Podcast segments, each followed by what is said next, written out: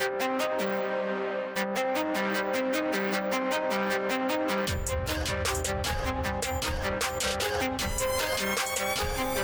Hello and welcome to the Game Theory Podcast. I'm your host, Sam Vecenie. We're presented by CLNS Media. Today on the show, Cole Zwicker is here. We are going to talk about the Bradley Beal extension. We're going to talk about the Warriors' decision to get rid of Alfonzo McKinnie in order to keep Marquese Chriss on the roster.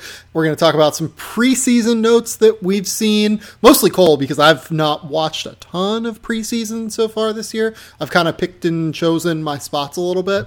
Um, and then finally, we're going to talk about some NBA draft wings that we're intrigued with watching this year. So, Cole, how you doing, man? Doing good. Um, excited to get back into this. I think the Kentucky blue white game is tonight, as well as Anthony Edwards plays both at four Pacific. If you guys want to check that out, I think they're on the SEC Extended Network or ESPN or some sort of thing. So it's nice to get back into them. I've watched a ton of international basketball. I've been able to catch up this year, and of course, watch some preseason. So it, we're starting to get back into things, man. Yeah, it's funny. Like we were talking about this beforehand. Like I feel like because I'm doing this big project where I break down all the young players in the NBA right now, that in terms of, I don't want to say preparation for scouting because I've seen these kids enter in college more than probably I've seen a class since I've been doing this. I've been doing this like six years and I feel really good about where I'm at on these guys. But in terms of just like having a list of dudes that I am looking to run down and see and scout and evaluate uh, to see how they leapt over the summer, how their game has developed, I don't have that yet. So uh, that that's going to be my weekend. I think is creating this big master list of players that uh, I remember at some point that I have to create updated notes on, basically. Yeah, and this is the first year I've really had both as far as all the priors. I've watched a lot of AAU, high school, FIBA, and then I have like this 250 player watch list. So this is like the first time that's ever happened. Usually I'm catching up and you'll be like, cool, I don't want to talk to you about internationals until you watch them because that's usually way later in the season. And this year I've already seen them all. So it's kind of nice. Yeah, I am pumped at some point, even though Usman Garuba is a uh, 2021. We're, we're going to have a big fight on Usman Garuba, and it's going to be really Fantastic. fun because you are uh, you are more in than I am, I would say. Definitely. Yeah, you're you you are like this is uh, this is international Zion. No, I am not like that. that's a no, high, no, that's a high is, effing bar, dude. But I, I do really is, like him a lot. I think we'll, we'll get into him much more in the future. But I, I love his defense. He is your international Zion. It's fine. We can just we can just say this. Um, we can say things. Things don't matter. Donald Trump's the president. We know that like you know what we actually say doesn't matter. Um, all right, so let's talk about the Bradley Beal extension. He signed a two year deal on top of the existing two years that he has left on his deal. Added uh, two years for $72 million onto that contract. Really, it's a one year extension because the second year in his uh, extension is a player option. So the Wizards basically got an extra year of team control over Bradley Beal. Bradley Beal locks in $72 million potentially. Um, which is great for Bradley Beal. I was so I woke up and saw this news yesterday, and I was like pretty genuinely shocked. Uh, that this is what happened. And the reason that I was surprised was more because Bradley Beal has been adamant that the money at this stage is not as important to him. Um, he wants to leave a legacy. He wants to win titles. He wants to um, be on a team that's a competitor. And me personally, I think that Washington is probably one of the two or three teams in the league right now that is farthest from competing for a title. So when you saw that extension, what was your initial reaction? Uh, basically that, and being surprised the weighing of winning versus establishing a legacy, really, and even contractually. It was a long shot for him to get Supermax if he made an All NBA team this year. Probably doesn't happen, but it's not completely unforeseeable. Like there, there are certain situations if he just played out of his mind, even though the team's going to be so bad, probably not. But it is kind of rare to see an athlete have this kind of loyalty to an organization. Frankly, that hasn't been very good as far as making procedural decisions. It's not like they're the Spurs and Tim Duncan is taking less because they're competing for a title. These are the Wizards who have made a ton of mistakes and Bradley Beal is still loyal to them, which is it's it's cool to see. I'm happy for Wizards fans. It's a huge win for the organization from a PR standpoint, along with of course getting that extra year as you noted. But uh, I was a little surprised. I'm not going to lie.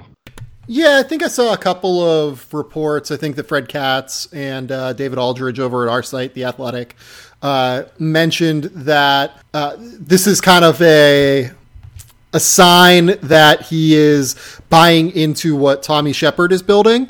Uh, this is an entirely new front office. Obviously, they got some publicity for the new structure of their front office. So basically, this is Bradley Beal being like, I like the direction this is going. My thing, again, like it, it does just keep coming back to the idea of where we think this organization is long term and where Bradley Beal uh, wants to be long term. Because it's not like this extension necessarily uh, negates a trade. Uh, Beal can't be traded the rest of this year, correct? Uh, just to confirm that, because you know the CBA about as well as I do, maybe a little bit better. Yeah, yeah. So he can't be traded for obviously six months, and that doesn't that takes you past the trade deadline. So it's right. not like the next league year, but he he can be traded like the draft, for example. It's just after the Wizards finish their regular season. Right. So essentially, the Wizards are getting an extra summer of being able to potentially shop Bradley Beal for uh, while he still has two years left on his contract. I would imagine that next summer, just given the way that the free agency class is, given the flexibility that teams will have in terms of the cap and actually may not have in terms of the cap, I would venture Bradley Beal is probably going to be the most attractive player on the market outside of potentially Anthony Davis or Giannis Antetokounmpo if Milwaukee somehow like falls off of a cliff. Um, I'm assuming though that he is going to be number two behind Anthony Davis. Yeah, absolutely. And I think another factor is you're looking at the realistic trade targets and some of the teams that they deal with in theory. We talked about this on one of the previous podcasts. Teams like Denver and Boston potentially with that Memphis pick, and Denver with Michael Porter. And what do you need with those two? You kind of want to see how they play out. Like, how bad is Memphis this year? And you get time to assess that. You get time to assess Michael Porter potentially getting healthier and how well he plays, too. So if you look at current iterations of deals, what trade is really moving the needle right now during like the next you know five or six months. I don't think Brandon Ingram is doing that. Yeah, I would agree. Um, another thing that I got pitched on this idea was that like Bradley Beal is trying to lock in at a higher number in case the salary cap dips by like 15% or 10% in light of the um, issues that are happening uh, across the NBA in regard to the situation with China. Um, China yeah. is obviously a large driver in terms of financial implications for the NBA long term. Uh, certainly, the NBA is counting on growth internationally in a way that other sports leagues do not uh, in regard to the raising of revenue. And obviously, the salary cap rises and falls based off of uh, how much basketball related income that the league brings in. So, on some level, locking yourself in at this number is not the worst idea to me uh, at all. Uh, I think that you can make a very real case for doing this if you're Bradley Beal. And like, I'm not going to sit here and say that Bradley shouldn't have taken the money. Like, get your money, whatever you want to do. But I just am still surprised based off of Bradley's previous comments, you know? Yeah, I agree. And of course, getting that player option in 2022 to opt out and then have that 10 year supermax essentially available yep. to him that is you know big in this negotiation as well as far as the longevity of the contract. So I'm just most surprised again by I guess committing to the Wizards and like you said, maybe it is the new front office and he really believes in some of the steps. I haven't been as convinced. I mean, rewarding Thomas Bryant with a three year contract for his work ethic, I, I, think that does set good precedent for the team. But I'm, I was not a fan of the Rui pick where they picked him. But maybe Bradley Beal has seen he's obviously seen much more of the inner workings and maybe he just feels better about the trajectory there. No, I mean like the game that I've been playing on a couple podcasts that I've been on, and a couple of um, just conversations I've had with media members, people around the league, etc. Is like who is Washington's third best player this year? Um, I think the answer is probably like Ish Smith or Thomas Bryant, depending on which one of those two you think is the second best player, and that is not ideal because Ish Smith is like a seventh man, eighth man. Um, Thomas Bryant, I think, is probably something like the 30 to 40th best center in the NBA. Um, I mean, like maybe you're betting highly on Rui, which uh, you know you're lower on Rui than I am, but uh, they still took a guy that I think I ranked 17th or 18th on my final big board at number nine. So yeah, I'm I'm very skeptical. I remain very very skeptical of this entire thing. Yeah, I think actually for me, maybe Davis Bertans is their second best player, which again, not Yeah. super great, but you at least know he can shoot threes at volume. Pretty smart player. So I, yeah, it's I don't know. Like Brad Beal is great. He's a great player, no question there. But he's not the kind of floor raiser via an initiator or something that just you run all your offense through that that heightens this team to like the seventh or eighth worst team in the league. Like I think they're pretty squarely in the bottom five. Well, and with Beal, I, I mean that just lowers his efficiency because part of what makes Brad as good as he is is the ability to play off ball and the ability to play next to a guy that is ball dominant. Uh, it's not that Bradley can't handle the ball; he's very, very good as a initiator. But I would guess that he's going to have to do that an awful lot this year while being surrounded by guys like Ish Smith, Davis Bertans, who's a very good shooter, as you mentioned, but Rui, Troy Brown, um, Ian Mahinmi. If you told me like Jordan McRae and Isaac Bonga and Admiral Schofield were getting like real minutes for this team, like I would buy that. Um, but they're not going to have much spacing for Beal to really get what he wants uh, in terms of getting into the paint and getting efficient shots at the basket. Uh, I think teams are just going to collapse on him. So he's an incredible shooter and he can create that shot whenever he wants. I, I do just wonder what he looks like on this team this year uh, when they are just completely bereft of NBA starting caliber talent. Yeah, on both sides of the floor, really. I think defensively they're really going to struggle. Their front court defensively not good. You know, Ish being the size that he is, I just don't see a, a recipe for still them. figuring out defense. I mean, Bertans is you know not the best defender. Uh, if CJ Miles gets healthy, he can at least execute a scheme just because he's vet- he's veteran and he's experienced. But I don't feel great about CJ Miles in his 30s defending. Um, Mo Wagner, I think, was the worst defender I watched in the NBA last year. That's genuinely not an exaggeration. I mean that when I say it. He was a disaster for the Lakers. Like uh, Is- Is- Isaiah Thomas is going to get minutes at some point here for them, just because realistically they need someone to play point guard other than Ish Smith. So it's yeah, th- this has a real chance to be a bottom five defense and a bottom five offense in the NBA. I think. Yeah, I totally agree. So, um, in regard to just Washington and the way that they're building, this is an unmitigated win. Uh, Tommy Sheppard, uh, this is a huge moment for him, obviously, uh, to be able to get Bradley Beal under another year of contract value. Just not enough can be said. There were a lot of people around the NBA that I spoke with that were super happy that Sheppard got this job, obviously. Uh, and, and this is a huge win for him. Like I said, this is a big moment for uh, the Wizards organization. And yeah, I think that at least for this year, the Bradley Beal trade rumors are done and they can just focus on basketball and trying to get better. And we'll see what they can do. But, uh, you know, whenever you have 70 million tied up in John Wall and Bradley Beal, it's going to really hamper the way that you're building your organization. Definitely a win for Sheppard. I will say I don't really take a lot of what teams say publicly at face value. Of course, they're going to say like Bradley Beal's a superstar, like we're going to build around him.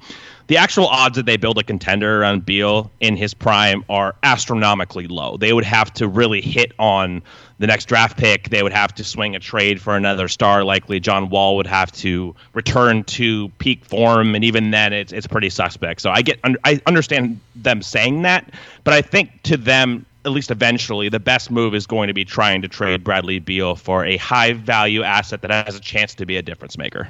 Yeah, basically what I've been told the whole way uh, in regard to Beal is even if this extension didn't get done, um, they're not listening to offers for Beal. Like they were not listening to offers for him. Period. Yeah. Full stop. Like they had no desire to engage in even potential trade discussions for Bradley Beal. So um, maybe they knew that that's why maybe they felt pretty good about the fact that they could get the extra year and give themselves more time. But I, I, think that's ultimately what this deal does is it just gives them more time to be able to figure out how they want to build uh, this organization and uh, again actually gives them continued value with Bradley Beal because they can go into next summer and trade uh, one of the top 20 players in the NBA with two years left on his contract. Yeah, definitely. And I think that's the way to go about this. I don't think Bradley Beal is the caliber of star. He's not going to become a top five difference maker, like a guy who gets you to the finals, for example. He's not that transformative level of player. So if he was that guy, if he was Giannis, I would understand their mindset. Like we're not listening to offers. We have two years left. I, I just think the process is a little flawed, but this was obviously a big win. Yeah, and this will be the last thing I say before we move on. Um, I do think Bradley Beal has a real chance, though, if he gets into the right situation, to be the absolute best, like number two guy in the NBA. Um, his ability to play off of a superstar, space the floor, create as a secondary playmaker, um, solid defender. I wouldn't say he's like an elite defender by any stretch, but he knows where to be. He does a pretty good job against his man. Um, this is a guy that I think genuinely at some point in his career is probably going to be a absolutely monstrous number two. Yeah, I think he can be a legitimate number two. I wouldn't say the best. Like I, I, think Paul George is a better number two than he is. Just much better defensively, gives you a lot of the shot making ability. Not as good creating for others, clearly, but yeah, I think he can be in that general range. It depends on who the number one is. That's always the question: is how good is your one? Because there's only a handful of real number ones. Otherwise, you need like multiple high level number twos. I'm not sure if Beal is in that high level number two if you don't have a, a true number one. Right, but in two or three years, when Paul George is 32 years old and Bradley yes. Beal is still 28 or 29, you're probably going to want Bradley Beal at this stage. That is like at that stage. Um, so yeah, that's what I mean whenever I say that. Like Paul George is obviously better. Like Anthony Davis is the number two guy in Los Angeles is obviously going to be better. But as these guys age, not necessarily Anthony, but you know LeBron will obviously continue to age. Um, yep. I, I think that you're going to really I think Beal is a shot to be the guy that you really want to try and acquire and be that number two as you're trying to build for a title. Like if you're Milwaukee, like sell the entire farm to get Bradley Beal uh, next summer. But let's it's probably not fair to talk about trades with Bradley Beal now just because uh, Washington now literally can't trade him for six months. So this is an unmitigated win for the Wizards. Uh, great job by Tommy Sheppard. Let's move on real quick to another kind of strange roster situation that you know very few teams around the league actually have to deal with because Golden State this year is hard capped at the apron and their salary structure is basically right up against it right now. The reason that they are hard capped is because they brought in a player in a sign in trade, obviously D'Angelo Russell in the corresponding move along with Kevin Durant going to Brooklyn. Um, basically what the team has decided to do is waive Alfonzo McKinnie, uh, you know, six foot eight wing, you know, kind of a guy who can move up and down the lineup a little bit in order to keep Marquese Chriss, who has had a standout preseason. Um, I actually went back and like I've not watched a ton of preseason just because again I've been stuck watching tape from like the last few years of basketball uh, to do this big prospect project that I'm working on.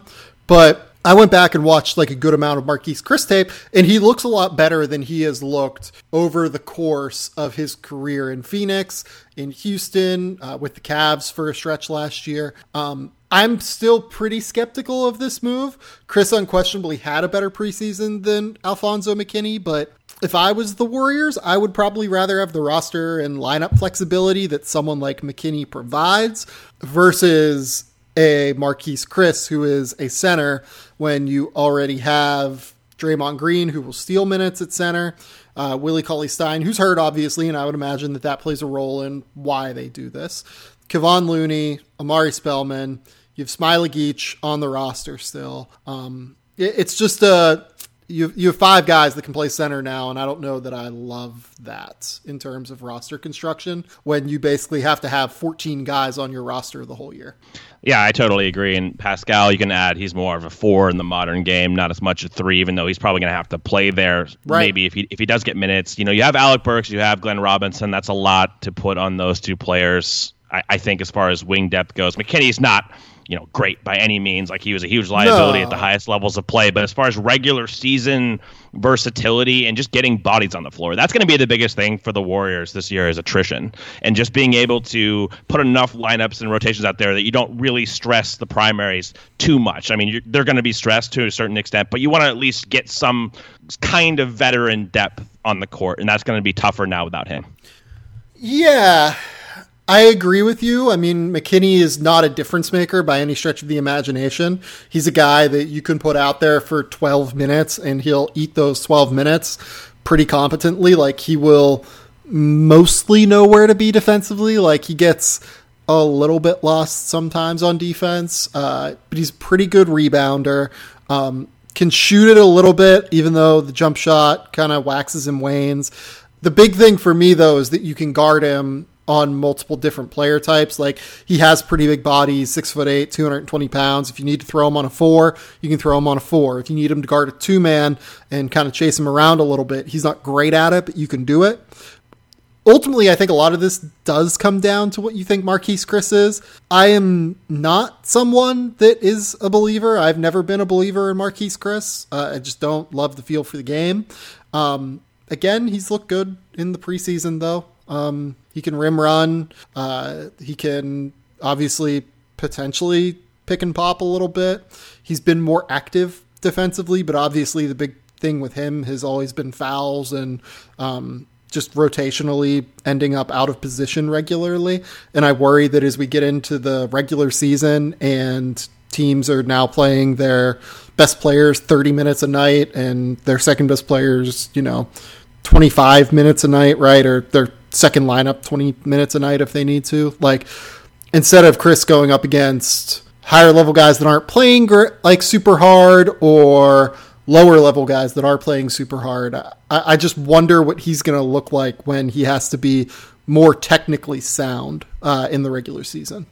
Yeah, I share the same issues. Have always been there as far as his general feel level. I know Draymond came out and was like, you know, you have to blame the situation sometimes, like with the Suns, for example. I do think that's true. I think when we analyze totally players agree. too much, the emphasis usually goes on the player and not the developmental situation where player development is probably the single most important component of all of this. Um, in my opinion i mean you have to draft the talent. Clearly that's most, that's probably the most important but i think that's the most undersold as player development. But i think that chriss was even there were a ton of problems even at university of washington. I mean this guy wasn't an ironclad prospect by any means. I'm happy for him. I'm happy that he's Yeah. in this situation. I love hit players like this going to a situation where you're going to be able to have you know Draymond instructing you. That's only going to help him. But yeah from a positional value standpoint with this roster specifically like Spellman for example adding him like I, I just don't know where that role is compared to someone. You already know that can give you at least a semblance of competence in the regular season as far as depth on the wing If you were the Warriors, would you have rather tried to do something like get rid of Omari Spellman and add a second round pick, even though you already added a second round pick to acquire Omari Spellman in the first place, um, to get off of the Damian Jones money and clear four hundred thousand dollars in the process? Like, if I was the Warriors, I would have basically tried to, and they may have tried to do this, so it wouldn't surprise me. I would have tried to have attached a second round pick to Amari Spellman ship him out somewhere, keep Marquese Chriss in Spellman's place, and then also be able to maintain uh, Alfonzo McKinnie on the roster and maintain your roster balance. Um, maybe they tried to do that. Uh, maybe that was something that they went down the road of and couldn't do it. But that's that's what I would have preferred to have seen them do. Um, and you know, essentially, you're buying a second round pick for two million dollars, and they go for much more than that now. Yep, pretty much. I don't really have too much more to add to this. I, I think again, happy for Chriss. I'm pretty dubious on the value here, and like he's not gonna. You're not gonna if you have to depend on Marquese Chriss in the playoffs. I, I think that's to be a problem as far as all of the IQ and how the Warriors work. I, I do think he's to get some credit for his preseason play as far as like these between the legs passes to Steph, and that was really good to see. Honestly, who knows how much of that is really rehearsed? Does it really matter? I, I'm just not a believer in his basketball instinct, so I hope he proves me wrong. Yeah, totally agree. Um, I don't know. Uh, do you want to do you want to move to preseason stuff first, or do you want to do an ad? Let's do let's do Zion really quick, and then let's do an ad. Okay, so Zion Williamson has had a dominant preseason. Uh, probably the best like stretch of three preseason games to start a career that has happened in my lifetime. Like, would you would you say that's right for a rookie? I will say offensively, yes, his numbers are just absolutely. His finishing numbers are stupid. It's unprecedented what he's done on that end. Yeah, I don't really care about the defense in preseason. I, I just don't. I'm not. I'm not gonna lie to you. Like, uh, especially for a guy that's a rookie and is going to explore the studio space uh, pretty regularly as it is. Uh, Zion's going to have to figure his shit out on defense a little bit just because he can get very, uh, very scrambly often where he'll just like go way out of position to try and create a play and it will create a drastic scramble situation for the defense that he's on. In NBA spacing like that would happen at Duke regularly and in NBA spacing uh, it's only going to get worse because those scramble situations are harder to cover for. Uh, but the bigger issue for Zion is that his knee uh, his right knee apparently has an injury that seems I, I don't know. I mean, it, it's it's not serious according to Adrian Wojnarowski of ESPN, but he is going to miss weeks, not days, uh, according to that tweet. So, where are you at on the Zion Williamson experience, given that this was probably the number one concern that people had for Zion entering the draft? Is just how does this dude, with this level of explosiveness, weight, power, and just like it's it's just totally new. We've never seen something like this before. So how does this guy stay healthy? Yeah, this was absolutely the number one concern for both of us and I would assume most of the league. Like you get a lot of shooting issues and yes, sure, like he's going to have to shoot uh, maybe he has to shoot, who knows. But that wasn't the number one concern. The number one concern was the amount of force that he puts on his body with how violently he plays, how hard he plays. It's kind of like Blake Griffin almost, but to an even more extreme extent early career Blake Griffin. As far as just this speed to power, incredible explosion. But the force, again, when you're carrying 280 pounds and you can jump, you know, 44 inches off the ground and you land, it's just like that repeated motion and how much strain he puts on his body is something that has to be looked out for. And the Pelicans obviously knew this. I, I, I like the fact that they are being careful with him, you, you obviously have to do that. But I would, again, we talked about in the pre draft process, ultimately, you'd like to get Zion to lose a little bit of weight. You'd like to make, get him trimmed down and to, to better his long term um, health. I think that's the most important thing for him. Yeah, totally agree. Um, in regard to his play this preseason, I've been just ridiculously impressed with how easy it has been for him to get wherever the fuck he wants on the floor. Like it, it, just does not matter. That hop step that we talked about as being his special signature skill coming into the draft. Yeah, it's no NBA player has figured out how to defend it yet, and I do not know how they're going to figure out how to defend it. I love what the Pelicans were doing with him, getting him getting him downhill off the yep. ball. So there's a lot of like, oh, how how is he going to score if he's off the ball? It's like, oh, maybe you sent like a pin down curl and he curls off towards the rim and he gets downhill and you're totally fucked. That's yeah. probably how. And, and you start him on the right side, the start him on the right yes. side of the floor all the time, get him going left, get him onto that strong hand, and it's just yeah he's a freight train. Yeah and it, like people were of course chasing him over the top of screens which is what you don't want to do. You don't want to give him an advantage situation and getting him into gaps. And i, I just i like the pelicans attack overall. Getting him into space making him a space player. When he has a crease to the rim you're screwed. Like he made gobert look like jv on certain plays. He was just running right through him. And like you can't handle his level of power. Guys aren't used to his level of quickness. Even like ben simmons is very fast top line speed but nowhere near as explosive or strong through contact as Zion is. Like just nobody has played against somebody like this. Yeah. Man, I hope he stays healthy. Like it is he is so genuinely special. Like we saw some flashes of the passing instincts as well in the preseason. Uh, just the way that he goes up through dudes. Like he caused so many issues for Rudy Gobert in that Utah game just by like yep. spacing him out to 18 feet and then his first step is just so much faster than Rudy. I love the fact that the Pelicans already are playing him at the five. They're not doing any of this like, uh, yeah, we want to like limit his, uh, you know, the wear and tear on his body. They're like, no, this dude's best position is the five. We're going to play him at the five. And they're not going to do it all the time. They're going to play centers and, you know, they just drafted Jaxson Hayes in the top 10. So Jaxson Hayes is going to be a piece for them long term next to Zion, we would think. But I love the fact that they're already just deciding that Zion Williamson is a matchup nightmare against fives. We've seen it against the best defensive player in the NBA already in the preseason. He scored like eight points on five possessions or something he, that he was up against him.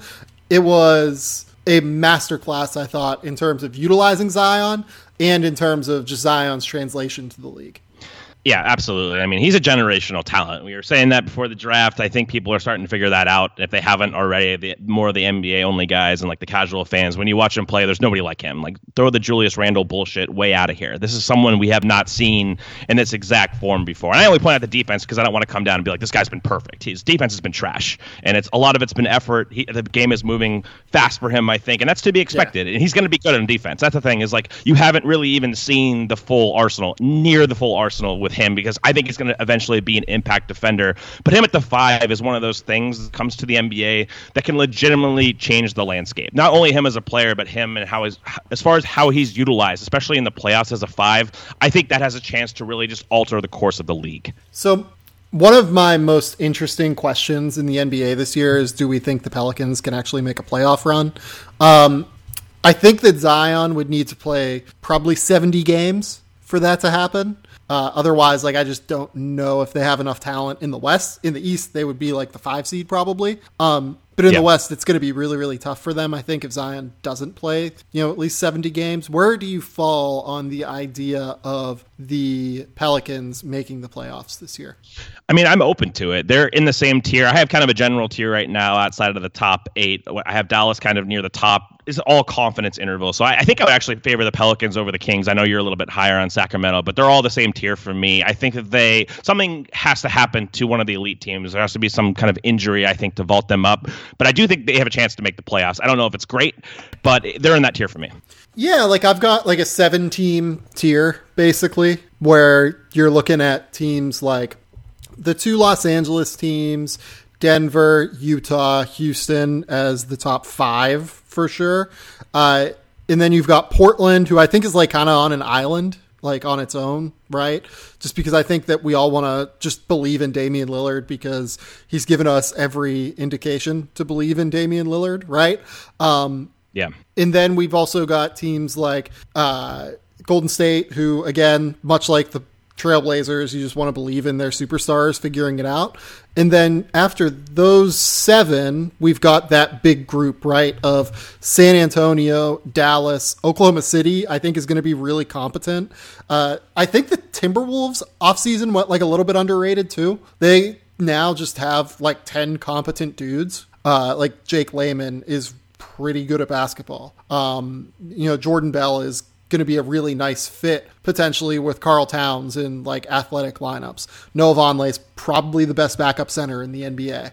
Like there are just so many little uh, little moves that Minnesota made that makes me think that they're going to really compete. And then you get to that group of the Kings, the Pelicans, and Dallas, and those are the three teams that have the star power. Like the Kings have De'Aaron Fox, Buddy Hield, Marvin Bagley, the Pelicans have Zion and Jrue Holiday and all of the great uh, players that they acquired this summer. And then Dallas obviously has Luka Doncic and Kristaps Porzingis. And I don't really know what to make of these groups yet. Like I think that uh, one of those teams is going to make the playoffs, and I, I don't know which one it's going to be. Yeah, for me, again, it comes down to injury. I have the, the Spurs a little bit higher than you do. I just think there's some like there's is some value in just knowing how to win games in the regular season, and nobody does that better than the Spurs as far as maximizing their yeah. roster talent. So I just believe in them a little bit more. I, I think they're going to make the playoffs. Some people have them in the same tier as the Pelicans. I, I wouldn't fault that at all. I, I'm, I have a little bit more confidence in them. And with the Blazers, like I understand, I don't really like their roster construction that much. Just being honest, as far as like their depth, like having to rely on guys like Hezonja. They don't have their wing as far as wing defense anymore. Getting rid of Harkless and Aminu, for example, and there's a lot of strain on the backcourt. I, I, don't love Whiteside for you know at least a little bit of the season as far as a starter there. Playing Zach Collins at the four, there's a little bit more turnover there than I think they're getting credit for. But I just can't bet against that culture. Stotts is again one of those coaches that has a very established way of playing in the regular season, and you have the star power with Dame and then CJ. So I, I, I give them the benefit of the doubt a tier ahead, but I do think they could be the team that falls out of this. I think Zach Lowe wrote about this today, and he pointed out that they would you know they're more likely to make a trade than some of these teams, so that would factor in as well. They have some ammunition there, but the West at the bottom, I can see arguments for. I feel pretty confident right now, relatively confident in, in the Spurs, and then the Blazers being the seventh and the eighth. But if there's injuries to these teams, like if Golden State incurs an injury to Stafford, Draymond, like I, some of these teams that are just outside could break in. Yeah, no, I think that's all basically right. Uh, you know what? Like there are going to be injuries. We we never account for injuries in things like this, and I think it's something like I almost want to say that like it's between 55 and 60 percent of all totals uh, in terms of like preseason content, either uh, player props or team props go under just because these things tend not to account for injuries and injuries happen and throw off the whack of things. Um, it's always going to happen. And we're just going to have to see where these injuries come. And it's impossible to figure out where they're going to come from now. So, uh, Cole, we are not uh, betting on basketball unless we're betting on the Bulls making the playoffs, which uh, that might be a thing that I'm doing. Uh, but football is back, and we are probably betting on football, or at least I am. Um, it's week seven of the regular season in the NFL, and I'm really excited.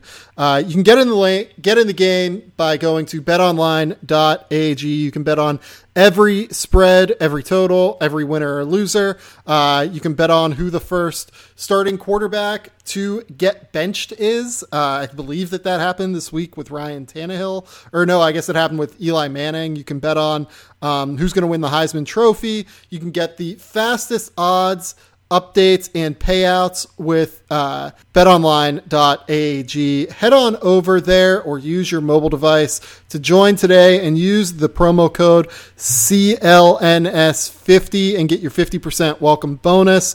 Uh, a minimum deposit of $55 is required to qualify for this bonus. Uh, please go to betonline.ag. Um, bet online. Uh, it, it's a great place to place bets. And as someone who does bet on football, especially on the NFL now this year regularly, uh, it's certainly a certainly a terrific, terrific company. So go to betonline.ag, use that promo code CLNS50. All right, let's talk about some other preseason things we wanted to bounce around real quick. Uh, I want to talk about Tyler Herro just being like the best. Uh, he, there, there's just not really another way to put it. Like he is just the most fun human being to watch play basketball right now outside of Zion Williamson in this rookie class. Like he is just knocking down shots and talking shit to everyone in his path. And he's averaging like 16 points a game in the preseason, shooting like 50%. He is the most fun human. he's definitely fun and he's been really effective honestly. I, I, think he's surprising some people just playing outside of the construct of kentucky where you see a little bit more of the playmaking like he has played more in pick and roll has made some pretty fundamental reads that, that are pretty legit. I think he's always been capable of that. You're just kind of seeing it play out more on the floor. Excellent situation for him. I love that fit in miami next to butler next to winslow. I think he's going to be insulated at times defensively which is good but uh, the shot making he's been really he's made shots. He's got the best touch in the class to me. I'm not really surprised by really anything that I've seen. Plays with a ton of confidence and aggression, and that's something that a lot of rookies don't have right out of the gate. Is that ability to just believe that you are you belong on the floor in an NBA game and playing with that kind of assertiveness. And we're seeing that stand out with guys like Herro and Nickeil. Yeah, the assertiveness I think is such a critical thing. You're going to go through uh, ups and downs as a rookie in the NBA, and how you react to it ends up playing such a pivotal role in how successful you're going to be. It is just absolutely so much fun to watch this dude who is 19 years old still step in with the most confidence and just be like, I'm going to score on you. There is nothing you can do about it. Fuck you.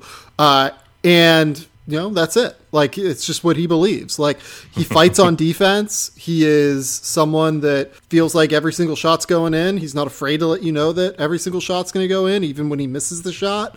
Like he is just a super super fun player and i am thrilled to see where this goes. I have no idea where it's going to go but i'm thrilled to see where it goes yeah, he's going to get legitimate minutes. He might start for them, honestly, this year. I don't really know how they're going to formulate their rotation, but he's going to get legitimate minutes for them, and they really do need his shooting. Seen some, you know, pick and roll pull up ability, a little bit of off movement action. He's done most of his damage, honestly, from the perimeter. Like he's gotten to the rim in preseason, I think, twice outside of last night, and both of them were against the Hawks because the Hawks have the most trash interior defense probably in the league. Um, so I'm a little worried about his ability to get to his spots at times. He does have incredible touch though, and that's why I was higher on him. I had him like 13 on my board just because I felt like he had enough of that intermediate game with the runners and kind of like the trick shots to shoot over the top of guys, and, he, and he's really showcased all that. Yeah. Uh, The Bulls? You wanted to talk about the Bulls. I have not watched any Bulls preseason stuff yet, so uh, I will give you the floor on them. Yeah, I just they're actually fun to watch, and this is coming from someone where I forced myself to watch them last year because of Wendell, and I hated every second of it. And this preseason, you see the influence of Satoransky in their starting lineup, his decision making, the passing, and just the general shooting ability. The two things that Kris Dunn historically have been the worst at as far as shooting and decision making. Huge upgrade there. The progression of some of the other players, seeing Otto Porter in this system for another year. I, I just think they have a really strong starting five. I love Thad Young. I mean, we talked about him as like a fringe all defense guy last year. So adding his veteran presence who can play next to both Wendell and Lauri off the bench. Coby White, I, I was never worried about the shot. Um, he sh- shot the ball much better. A little bit streaky when he was going. I think it was last night. He hit like six threes or something. I think he's going to be legitimate change of pace guard off the bench this year as far as pushing the pace, hitting some threes.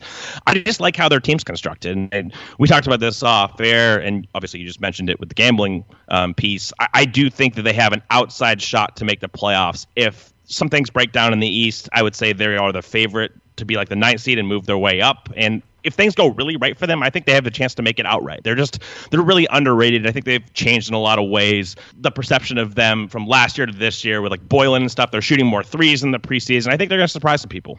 Plus 270 to make the playoffs, folks. Plus 270. Um That's good. Speaking of making like a million threes, Carson Edwards is God. I love Carson Edwards. Like I think you and I had Carson Edwards. We were like among the few people who had Carson Edwards is like very clear first round pick, like right around like 20ish on our boards, right? Like something like I, that. I got a little crazy. I put him at 14 just because Love I was it. like I can't I can't really like for me you have to be able to explain things on your board. Now like I can't make a huge difference between like him and Coby White. Like there are differences in their games, but as far as value, like Carson can do a lot of the same things Coby White can do and frankly he can do some things better. Yeah, like shoot on the move. Carson Edwards is an unbelievable shooter on the move. He like can run off the screens. He can pull up. He can pull up from 30 feet. Like Carson Edwards is the most fun. Boston fans are going to love him. Um, I am thrilled to watch him go off for eight threes and a quarter at some point this year. it was that game in the preseason was just incredible to watch in the third quarter. You're yeah. just like, holy shit, this is like the Virginia game all over again where you just He made eight threes in five minutes. it's incredible. And they were like some of them were hard. They were like hard pull up, like 30 plus foot threes, off movement quickly. He really does move well off the ball though. That's something that like is an IQ thing that I think he understands how to get open. And he had the ball a lot at Purdue. We did see him run off screens a good amount, but I do think his basketball intelligence, not a good passer in, in that respect, but as far as finding openings on the floor, I think he's pretty good there. Um, so Michael Porter Jr., we're finally getting to see him on an NBA court, which is great. Uh, I have not watched a full Denver game. I've gone back and watched like Michael Porter's minutes in two Denver games. What has been your impression of Porter so far? I mean, I'm working from a very low bar from the last time we watched him in college. Remember the uh, Florida State game where he was just he couldn't move. He looked like he was a 40 year old on the court as far as he was so inflexible, very, very stiff in his movements, just could not sink down into a stance, had no speed whatsoever. So it's just good to see him more back towards the prospect iteration, you know, playing close to me in high school where I lived. Um, I just like to see that. I'm not going to read too much. Like, of course, he's a difficult shot maker. He's made some good pull up threes. I think he's had one really nice drive where he's able to get a little bit lower, get all the way to the rim. So for me, I just wanted to see the athleticism and like the somewhat of the fluidity. He's still a little stiff as far as an athlete, but he's much more the prospect iteration, and that is really, really good to see. Yeah, totally agree. The flexibility is there. Uh, defensively, I do think he's been out of position just a little bit too much. Uh, a lot of the writers in Denver have noticed uh, that they feel like his energy level is really good, and I do agree with that. Um, yep. Like, I actually think that he is making a real concerted effort on defense, which is something that, like, I mean, we we just haven't seen him do really, even like at prospect levels. Like, he was just not a guy that really did it that often. Um, so I like the fact that he is giving a shit on defense. I just do think there's going to be a learning curve in terms of like being in the right position rotationally, uh, knowing what people mean when they communicate like on the backside with you and trying to like uh, get you in the right spot. Uh, it's it's just going to take time, and that's fine. But uh, I am. I don't know that I would say optimistic on his defense, but I just like that he gives a shit on defense. Yeah, I mean that's the starting point is more of that care factor. The, you know, the reads haven't been great as far as rotational awareness. That was to be expected. Like this guy was not a good defender at lower levels. Like it, maybe in like high school he showed some flashes of rotational awareness as like the backline defender. I think he can do that stuff okay, but that's going to be more of a work in progress. I'm most fascinated to see how this guy gets on the floor this year and what capacity and what role, what position, playing next to who. You know, the Nuggets are going to start Millsap at the four, probably Will Barton at the three. You have Jerami Grant, who was a really good addition for them. You want to align some minutes with him and Jokic. You have Mason Plumlee as the backup five. Are you going to play Porter, you know, at the backup three instead of Torrey Craig, for example? Where are you going to move him around? How is he going to get minutes consistently? That's probably one of the most fascinating storylines to me this year. Yeah, it's weird just because like Michael Porter in a one-on-one game probably beats Torrey Craig what like 11 to 3 or something. It would be murder. Yeah. yeah. But for this specific Denver team, Torrey Craig's I don't think he's maybe like more valuable than Michael, but there's like a very real case to play Torrey Craig in lineups with like Jamal Murray, Gary Harris, uh, Jerami Grant, and Nikola Jokic, right? Just because while Grant is a good defender and is athletic and uh, tidies up for people's messes, there are also just a lot of defensive holes to cover up for because the backcourt, Jamal's not a great defender, and Gary, he is like a good defender, but is smaller. Like he is six foot three. Um, and then Nikola Jokic, obviously, I think gets underrated defensively just because he is always in the right spot. It's just also that like he's limited on that end. Um, having Torrey Craig out there does really help them just organize their lineups defensively in a way that I'm not sure that uh, having other guys out there does. Yeah, I agree. I think he's kind of like their big wing defender, frankly, on this roster. Like Barton's not going to be doing that. Like you have to rely kind of on Harris to do a lot of that, and he's on the shorter end. So I, I think that you know Torrey Craig has a role to play on this team. There's just a, there's some trade offs on this roster. A lot of people think Michael Porter's a straight four or even a five. I tend to think more of a four. Um, but yeah, I, I, I agree with you. I think he's a four yeah, ideally, I think that's his, his right position. And honestly, that's one of Denver's deeper positions with Millsap, who I still think is a very good player. He executes the scheme defensively, especially incredibly well. I'm really high on Jerami Grant. I thought he was actually really underrated in the playoffs last year for Oklahoma yep. City as far as he can he can knock down catch and shoots. And defensively, they have not had somebody like this before that I've seen as far as a guy who can really cover ground, has great range, has the length to block shots, can switch on the perimeter. He can switch everything. I think Jamal Murray was quoted saying that, like, whenever he sees Jerami Grant coming around on defense, he just switches because he knows that he can that Grant can hold up against basically anybody. So I just think that Michael Porter's road. There's going to be a lot of people who are like, this guy's a star, right? We've heard that so many times, and he might end up being that. But I don't think he's going to jump into the situation and just be like a dynamic rotation player right away. I think people have to temper their expectations a little bit, especially early this year. I think for sure. Yes. Um, all right. So let's uh, let's. Do you want to talk about Dallas real quick? I have not watched any of Dallas preseason, but I know that you wanted to just quickly mention them.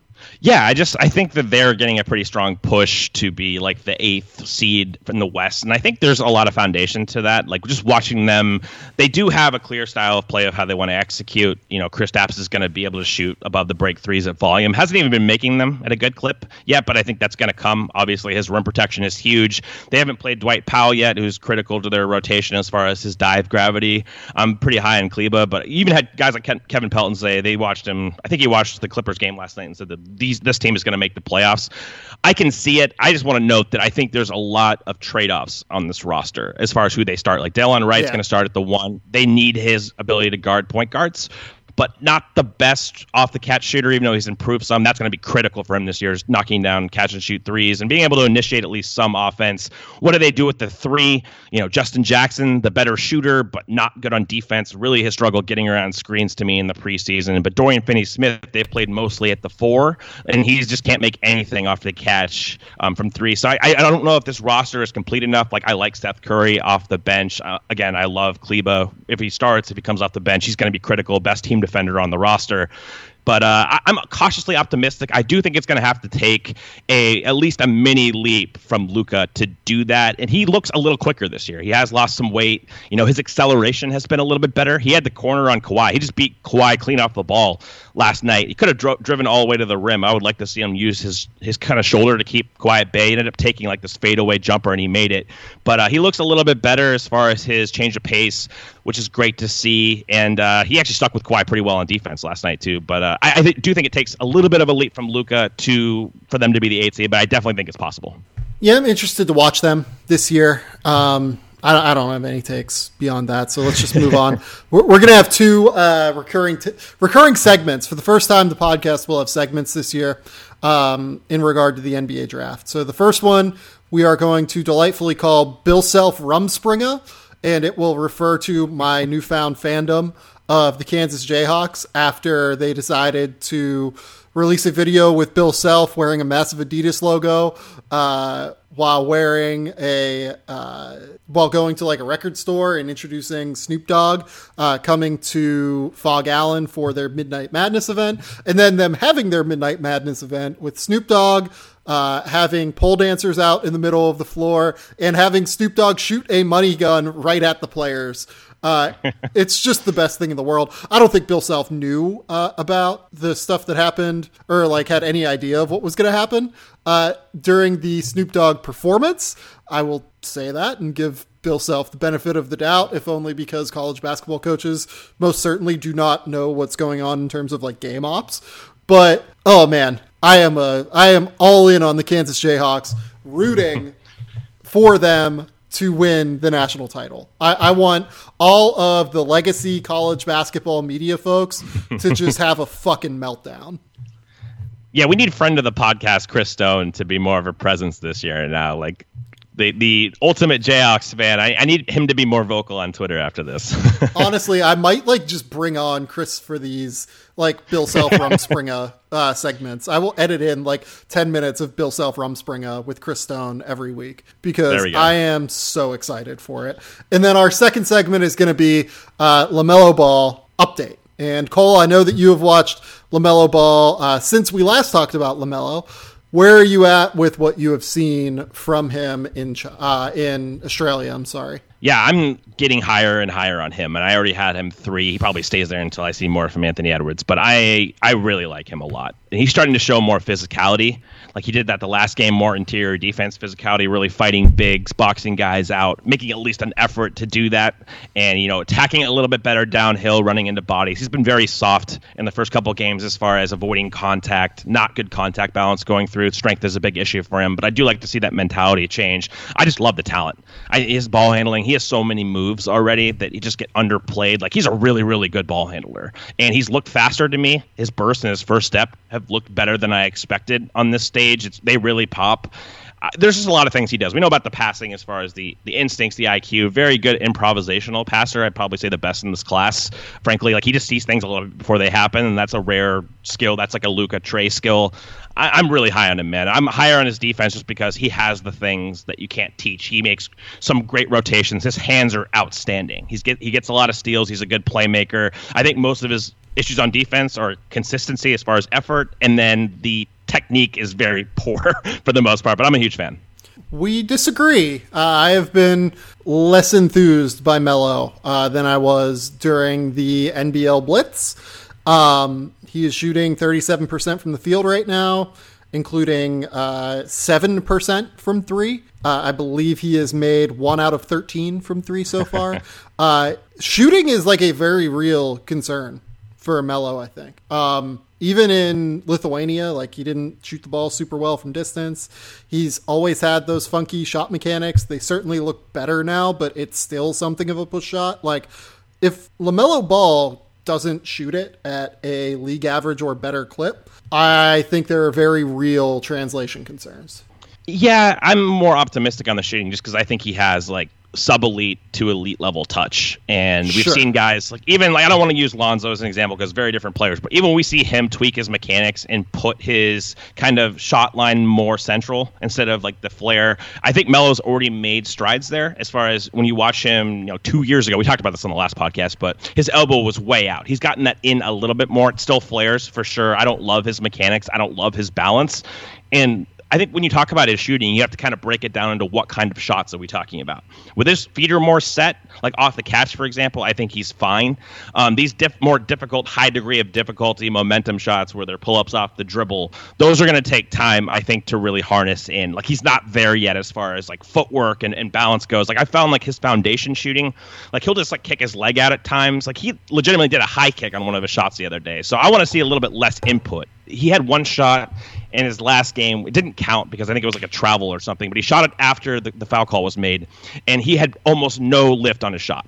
And I thought that looked actually really good. People think that you have to like jump really high to shoot, and that's not no. the case. A lot of the great, best shooters don't have basically any. They just rely on upward momentum. And I would like to see LaMelo kind of tinker around with that. But I'm higher on his shot probably than you just because of philosophical differences with touch and like established three point shooting, for example. Would you rather fix an elbow flare or fix uh, a shot line.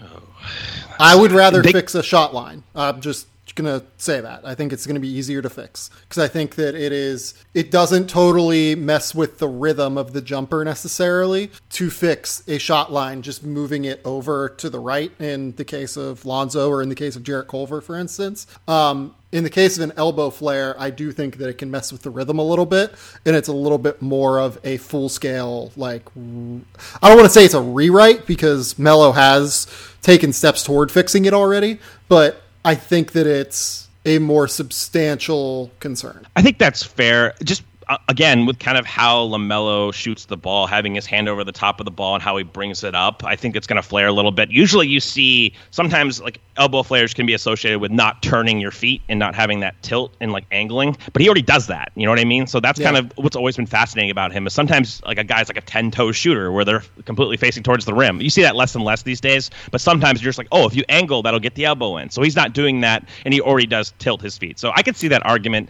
Again, I'm just looking at a guy where I care more about shooting touch than anything else.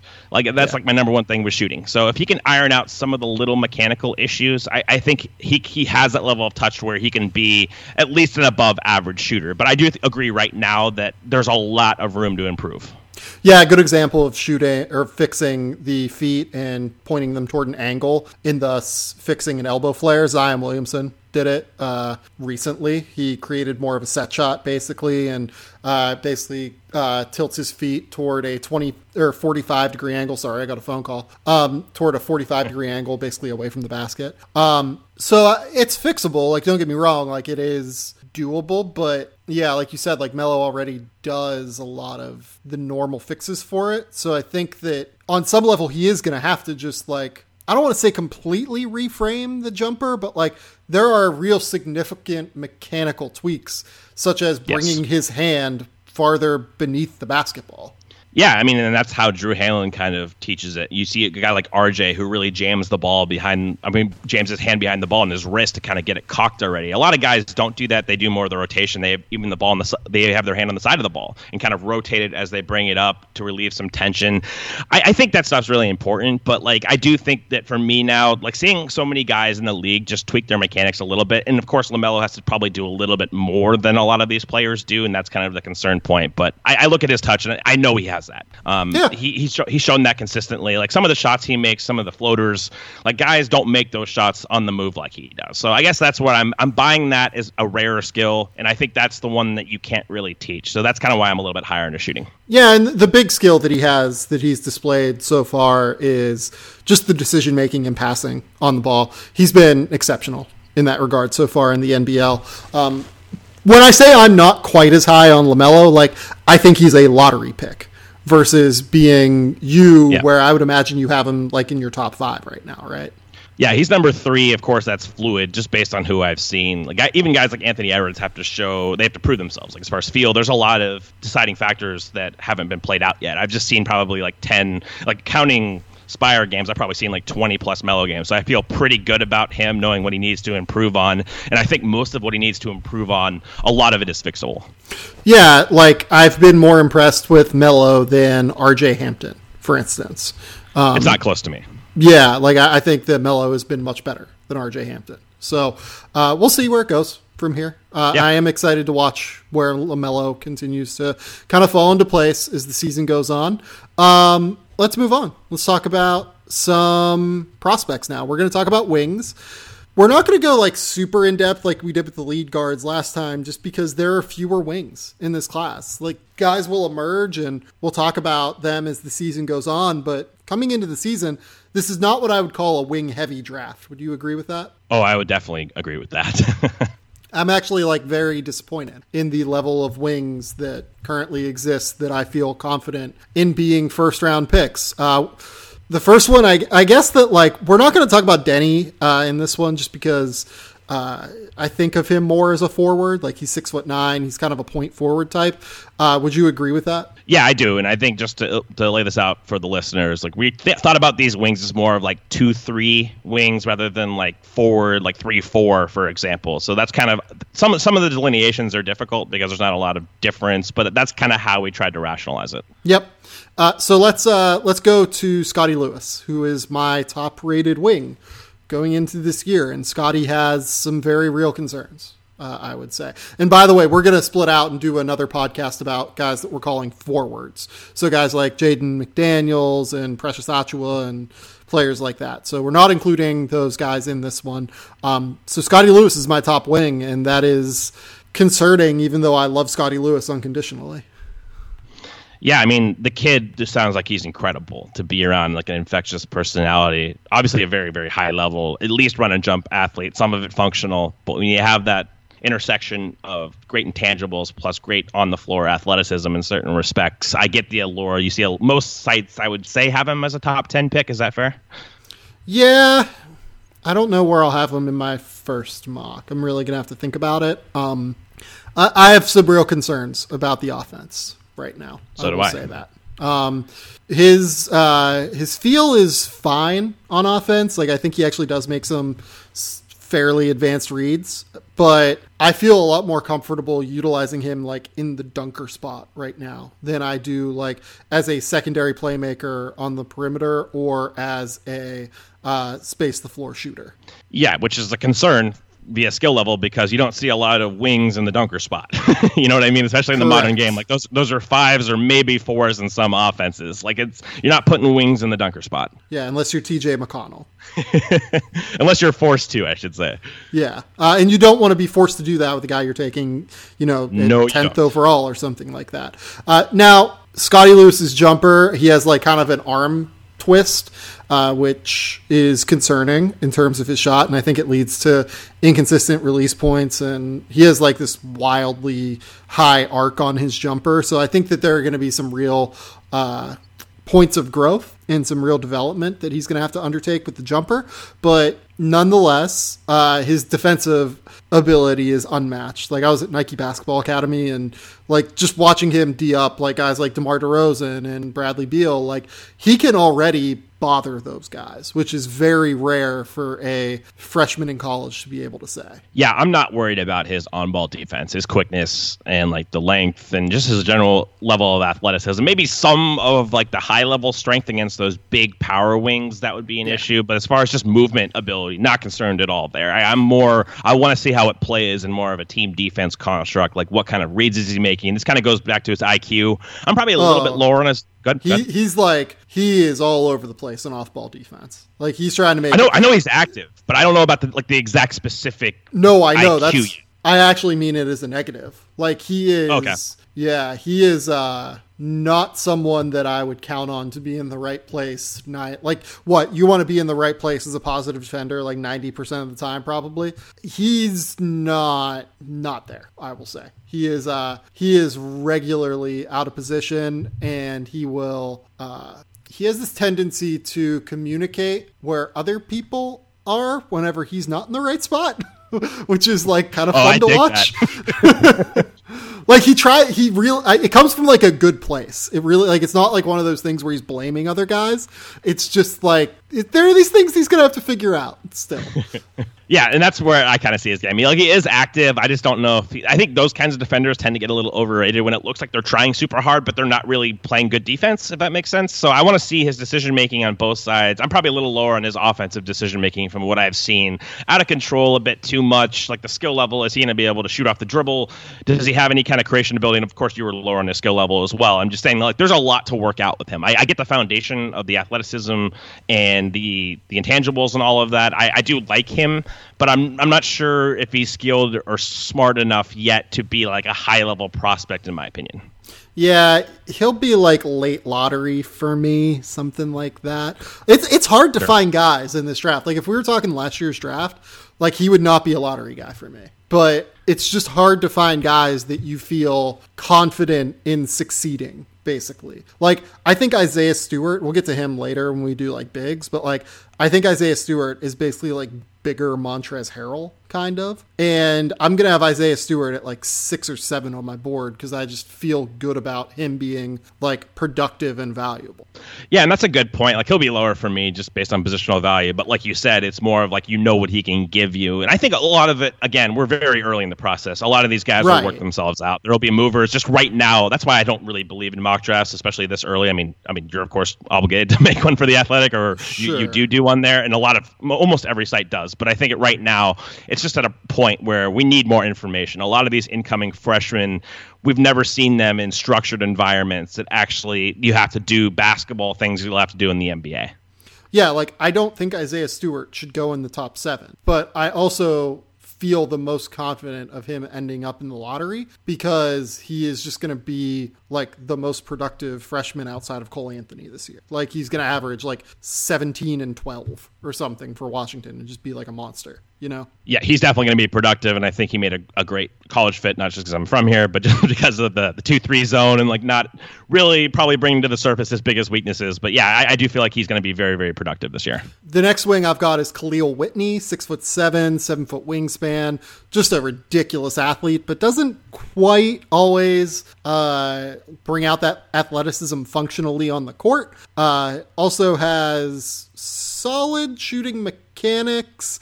Um, it's just inconsistent and he needs to like rep through some of the concerns. Yeah, he's another guy. I just want to see the IQ and like what his instincts are on the floor. You see some flashes of his. I mean, the athleticism is there. Like we talked about in the past, the shot making is going to be huge for him because he's not like a great passer by any means. He's not really creating for others. It's going to come down to the general shooting and then if he can give you some isolation, kind of one-on-one shot creation. And I think you noted he was at Nike, I think, and you noted his yep. competitiveness when he got really fired up with DeRozan, for example, and he started being more engaged defensively. I just want to see the consistency consistency elements of that. Yeah, I agree. Um, I will have him in the lottery. Uh, just because it's hard to find true wings that are six seven with a seven foot wingspan that are elite level athletes that um, just can do a lot of different things. But sure. I don't. Again, like this is a guy that I don't feel great about having in the lottery. Yeah, for me, he would not be in it right now. I, I, would even have someone like Isaac Okoro over him pretty easily, and we can get to him coming up. But I, I just believe more of what I've seen from Okoro at lower levels than I have um, from Whitney. So Josh Green is who I have next. Okay. Um, six five wing, long arms, athletic, another guy that can't shoot. Yeah, I, I felt like he's okay shooting. I, I, think I just tend to be more optimistic now in shooting. Somehow this happened over the last two years with us. I, I don't know if Josh Green is like a bad shooter. I think he's fine, but I so think he needs to be a really good one. Yeah, here's what I'd say. Like, I hate the mechanics. Um, he has like an elbow flare, and it tends to be a uh, low arc shot that's like on a straight line. They yeah. actually go in at like a fairly reasonable clip. I just don't know how translatable it's going to be. So your your issue is more with like extending that to NBA range and how yes. comfortable he can be in that. Like I when I've watched him play, like I watched him shoot up close to like Hoop Summit and stuff. He's been okay. He's been fine. I never thought that shooting was like a profound weakness. For me, it's more like can he be a dynamic shooter? Can he come off motion? Um, like his ball skills in the open court are okay. His ball skills in the half court, from what I've seen, in like a more tight knit environment. I think I don't view him as like this high level creator or anything like that. So I think he's going to have to shoot, and you're probably going to have to have convincing evidence this year that he can shoot. Um, I agree, but again, like another guy, super high compete level, good defender. Yeah. Um, again, like you're right, like the touch is not bad. Uh, I have that in my notes here. Uh, I do think that he's going to have to overhaul the mechanics. The good news is like he's a monster in transition. In Nico is just going to hit him constantly yes. out in transition. Like it's very, be- very good transition athlete. That's what's always popped in like hoops on, but he has those gliding kind of strides at times. And when you put him in bigger spaces, you can say that about a, a lot of guys, but he looks like it looks really effortless for him at times. So my next guy is going to be Wendell Moore, uh, six foot five, six eleven wingspan. Uh, a guy who plays under control constantly, great poise, uh, very high feel for the game, good IQ. Uh, the jump shot has really improved. Uh, having seen him up close at Hoop Summit uh, and at McDonald's actually. Um, that was always the question, and he's still not the most like comfortable with it. He's definitely like a guy that is like drive first and second, take the jumper third. Uh, but I do think that like you can work that kind of tendency out of him at the end of the day. I love the frame. If you watch him play high school basketball, I think I watched him in some South Carolina tournament, and he was just he looked like Shaq on the floor. Like if you see these prospects next to like most high schoolers, it's just incredible to watch. But uh, yeah. I do I do think he's quicker than he gets credit for. He has some legitimate, not, not, really like first step, but a little bit more, I guess, horizontal quickness is how I'm trying to describe it. Um, he's not like this. He, he, moves well. He look he moves yeah. pretty fluidly, and like in FIBA play, I like the way he moves on the floor. The the free throw shooting has been great. He's another one of these guys where he's been a career like 80 plus percent free throw shooter on like over like 800 attempts. I do believe in the touch. Um, he's got to extend that from range and show more confidence. Uh, I don't know about the handle as far as like creating like one on one. He's been kind of hit or miss there, but he is pretty skilled. He had some flashes in the hoop summit, and I do like the frame a lot. And I tend to bet on smart players like this. I just kind of want to see how functional the skill level is in the half court this year offensively. Yeah, what he does really well is change paces. Um, he's really, yeah. really good at changing speeds and getting guys off balance. The like change of direction stuff, like the crossovers, like I haven't seen a whole lot of that, but like hesitation moves, pump fakes, all of that stuff just to get like an angle on a defender. He has all that in his tool bag already, and I think he's going to be pretty good uh, utilizing that for Duke as long as they can space the floor a little bit for him, which we'll see. Lots going to depend on Tre Jones and Vernon Carey there, but um, they can put some lineups together where I think he can be really useful as a floor spacer or uh, as a driver, uh, surrounded by some spacing with guys like Joey Baker and Alex O'Connell, and if Jack White's knocking down shots, and obviously Matthew Hurt is uh, a great shooter. So th- there are ways to uh, there are ways to make it work. I just worry if Duke is going to be a uh, prototypical fit for what his game is right now. Yeah, which is also it makes it a little more trying. I think you're going to have to watch more of his film, maybe even like the synergy as far as creation and get those flash plays. I don't usually like relying on flash plays, but sometimes you have to in college when they're not put in certain positions. So I want to see how he runs pick and roll. How does he knife through tighter confines, attacking the basket? Again, how does he get to his pull up off the bounce? You noted the the lack of shake to an extent. I, I do want to see a little bit more of the high level dribbling. That's something that I feel the worst about right now, based on some of his film, is just his ability to really create space off the bounce. Uh, next guy here I have is someone that I don't know if he's going to actually end up in this class just because of injury concerns. Uh, Bryan Antoine. Um, so Jay Wright came out and mentioned at the Big East, uh, what like media day, I guess it is, that redshirting is not off the table for Bryan Antoine due to the shoulder injury he has. He just hasn't gotten on the floor yet, uh, or hasn't like in a way that is like high level at least. Uh, and the Villanova system tends to be one that takes a lot of time to learn. Like they want very specific things from their guys, like the jump stops get a lot of publicity and um, yep. just being able to communicate and switches defensively, obviously as well. Um, so I, I, don't necessarily know, but I will say that like from a talent perspective, I think Bryan Antoine is a one and done type just because he is a really, really good uh, shot maker and the kind of guy who can get to his shot uh, at his age, at least when he needs to. From an athleticism and quickness standpoint, he's at the tops of this class from what I've seen. Like his first step, yeah. his burst, all of that is there. It's just for me, I watched more and I, I was not enthused with the handle just being out of control. We, I think we mentioned him on the last podcast, and that's where I thought Villanova would be such a good fit. Eventually, is just ironing out the footwork and really getting a better handle on his drives, like using the right foot, and you know jump stops all of that stuff i think is going to be good. And this guy is again someone who's shown shooting touch. It's not like he can't shoot the ball. There's some promising indicators there. It's just for me it's more like the feel level like can he create for others at all? That's why we probably had him in the two guard or like the wing spot instead of the lead guards is because of the the lack of passing feel kind of disappears at times in games too. There's some a lot of things to prove but as far as athleticism and applying functionally with enough shooting and enough like slashing potential i think he's really interesting. All right so Isaac Okoro is your guy. Um, or uh, maybe a Stepien guy is the way to put it. Uh, I like Okoro. I am not as high on Okoro as you guys are, so I will give you the floor and give me the pitch on Isaac Okoro. I think he has a chance to be a real wing stopper at the NBA level. I think that those guys that umbrella gets cast too wide as far as considering guys. Yeah. I think that he actually has the ingredients outside. You'd love to see him have a little bit better length. That's just one drawback, but everything else he has. Like he's huge. He's so strong. Really incredible footwork on the ball. I mean, he's some guy who he absolutely mirrors on the ball better than maybe any wing prospect I've seen. Even better than DeAndre Hunter, as far as his footwork there goes, and he's more athletic. Um, I love his strength there. I think he's going to be able to switch, and he's an outstanding off-ball defender. That's what I love about him too. Is like it's not just the switching. It's like he can make high-level rotations. He can protect the rim. Um, you, I think teams will get creative on offense, and this is where the whole issue is. Of course, is on the offensive side with the shooting, the lack of convincing touch. The mechanics aren't great. Like he's an he's a really good passer. That's what I feel good about in his offensive game. Like if you could get him in a situation where he could be like a short roll guy, I think he'd be incredible. Like, but that's probably unlikely given he's probably going to be played as a wing. I, I don't know what he does offensively right now. That's the biggest issue outside of transition. Like, what does he do in the half court?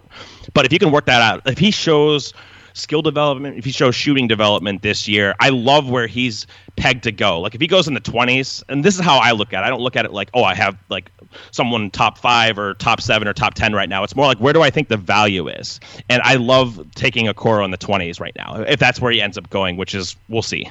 Yeah, but you still need to have like a hierarchy of players, right? Otherwise, you're not like you, you would have Okoro in your top 14, I would assume right now, right? I would. I, I, do have a hierarchy. I usually make a board, but I think the most valuable way to look at the draft is what players would you target in specific areas. And just because sometimes players it's hard to differentiate between like eight and 13. Like, what's the big difference there, right? But I think if you make it so like they're in the same tier, and then you have like leans, you have targets in each tier, that just helps you kind of assess the value in the class. Right. But then, like when you're on the clock with five minutes, like on the clock, you still need to like be prepared enough to go, okay, for our specific scheme, we're taking this guy over this guy. You know what I mean? Oh, no question. Well, and we're also doing it from a very generalist standpoint. We're right. doing That's team a great specific. Point. If you're if, if you're building in like team specifics and like what you need to execute your scheme, absolutely. I think the board actually makes much more sense in that in that circumstance. Right. Um. So with Okoro, I will say this: like when I went to Hoop Summit and saw him up against like guys that had elite size, right? He did not look as big as I expected him to. Like I think he is like six foot five. Like, I, or maybe this is a better way to put it.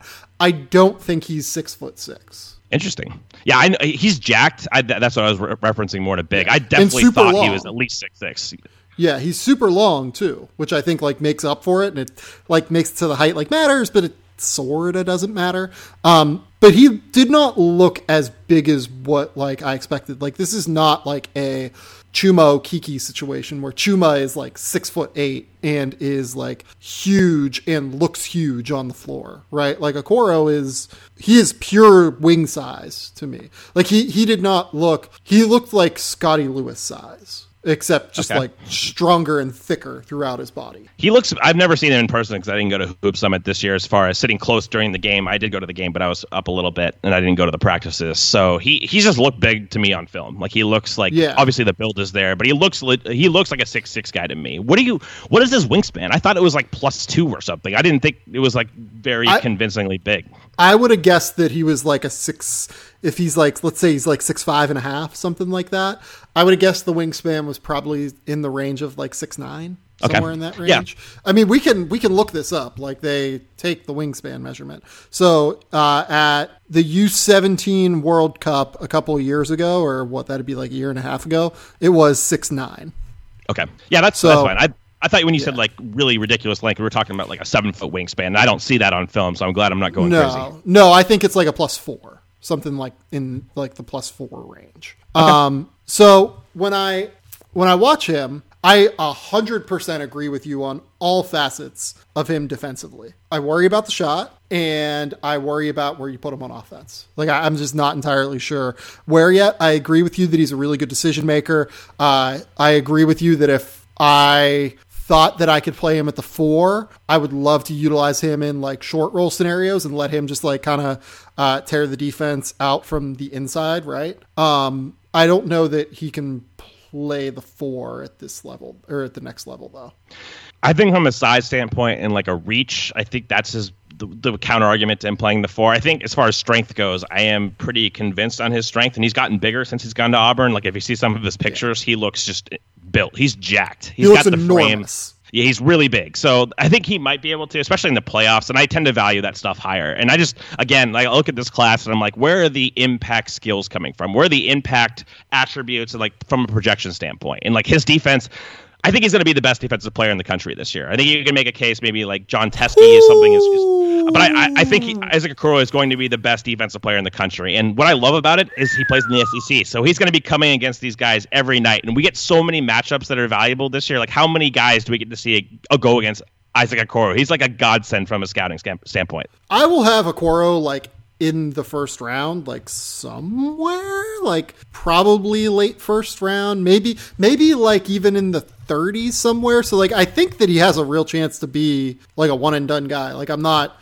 I'm not saying that like I'm totally out on him by any stretch. Um man, that is uh that's heavy, I think, to have him I've just cuz the offense is like a real worry. Yeah, no, I know it, it is. But again, I think the passing's there. He's at least smart. Um, I want to see him more in like creation settings to see what he's got. Like, I'm not saying he can do that stuff. That's what I'm most curious of. But I'm very sold on the defense. And again, I think that you know these we talked about this in the past these big wing types uh, that's really inefficient a lot of times for teams like they overpay guys um, I don't think that's an efficient market. I like the fact that he's not going to be valued at where I value him. Like there's a, a, definitely a chasm between those two things. And if I can get him from a value standpoint in the 20s and just hope that he can shoot and you can refine his mechanics, like that to me could be an impact winning player. And that's kind of what I'm looking for. I think you can make a case that he will be the best defensive prospect in this class in terms of like best defensive player. Uh, I will take Xavier Simpson, Jon Teske. Give me, give me the man, the god, Kylor Kelley up at Oregon State. um, I want uh, probably Neemi Queta, just in terms of like defensive value, right? Like these guys that are big are just like so valuable defensively. Um, Diakite at Virginia is just like so ridiculous at executing their scheme and is a good shot blocker and can obviously defend on the perimeter. So like I'm I'm not nearly as high on the uh, impact defensively that he's going to make. Like I, I would be shocked if he makes the um, or if he wins the SEC Defensive Player of the Year award. I think that's fair, and I was regarding more as like a prospect. Like I don't yeah. when I talk about college basketball, like I'm not as into actual college basketball as you are, so it's more like from a prospect e sense. Like I think Teske is kind of a prospect, so I guess throwing him in there for some made it seem more college esque. But I do think that he has a claim to be like a top 100 player in this class. But uh, from a value standpoint, I agree. I mean, like if you're if that's what your gauge is as far as like rim protection and like that being more valuable, yes, than wing defense. I think that there's a legitimate claim for that. But I think that Okoro will do what he's supposed to do better than almost anybody else in the country. And I think he will be that kind of for, for prospects at least for sure, and even comparatively to the rest of college. I think it's really going to stand out, man. And he's like 18 years old. So he's going to play half this season at 18 years old. So I think it's worth mentioning that and saying like, hey, yep. um, it's going to be it's going to be impressive. I think to see him play this year. Uh, let's go with. Is there anyone else that you think is like a standout guy that we have to talk about before we get into the fringy guys? Um, and there is one more guy I'm going to mention. It's someone that fans of the show will obviously recognize. But is there is there someone else other than that guy that like we need to talk about as a elite player?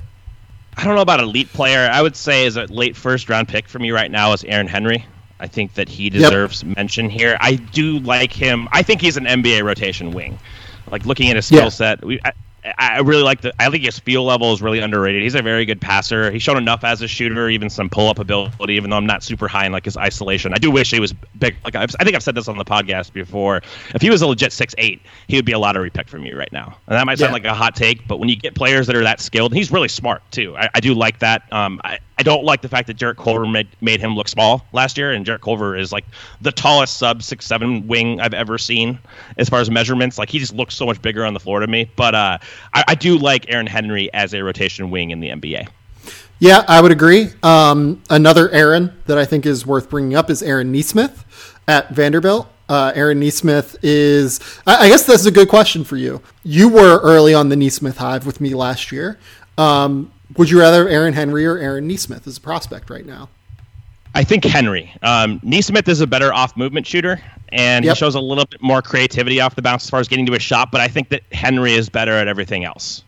I think I would agree with that, especially defense. Um, yes, Henry's defense is not like great necessarily, but I think at Michigan State it's going to be really good this year. Um, you know, obviously he got lost occasionally last year defensively, and that's why he didn't play as many minutes as what his talent level might indicate. Um, Nesmith got to play a billion minutes because Vanderbilt was a trash fire last year. Um, I, I would say that Aaron Nesmith is interesting from a shooting perspective. And shooting is probably more important for guys that we're talking about right now than any other skill. Would you agree? I mean, further roles in the NBA, yeah. I mean, shooting is the most important. It's just how much do you bet on a guy like Aaron Henry getting a little bit better shooting when he has a solid foundation compared to Nesmith, yeah. who's ahead of him right now, but doesn't have the rest of the package there. Yeah, um, they'll both be. I I will guess I will probably have Nesmith around. Oh man, it's hard. It's hard to come up with like 20 guys that you're excited about right now. Um, yeah, they'll be in the same like 15 guy range basically in terms of a watch list. Uh, Jordan Nwora is probably worth bringing up. He won uh, preseason ACC Player of the Year, if I remember correctly, uh, at the media day with the ACC. Shooter. That's about all I got for Jordan Nwora. Uh, he is a good shooter, and his bounce is underrated, I think, if he can load off of two feet. Improved as a driver last year whenever he forced guys to get off balance uh, when uh, they were closing out on him. And you obviously have to close out heavy on him because he's such a shooter. But man, the shooting is really the only thing I buy into with Nwora as an NBA player. Me too. And I think he's probably best utilized as like a stretch four. And I just need those guys to be better defensive players. Like that's where I'm at. I don't, I don't like these offensive fours in the modern game as much if you can't play both sides of the floor. So that's why I'm a little lower on him. I like the quick release, and he shows a little shot diversity as well. And he's okay when he has space to load up, like you noted, but I don't see a bunch else there. Very, very good college player, of course. Cole, it's time for the main event. It's about, it's Isaiah about Joe. time, I would say.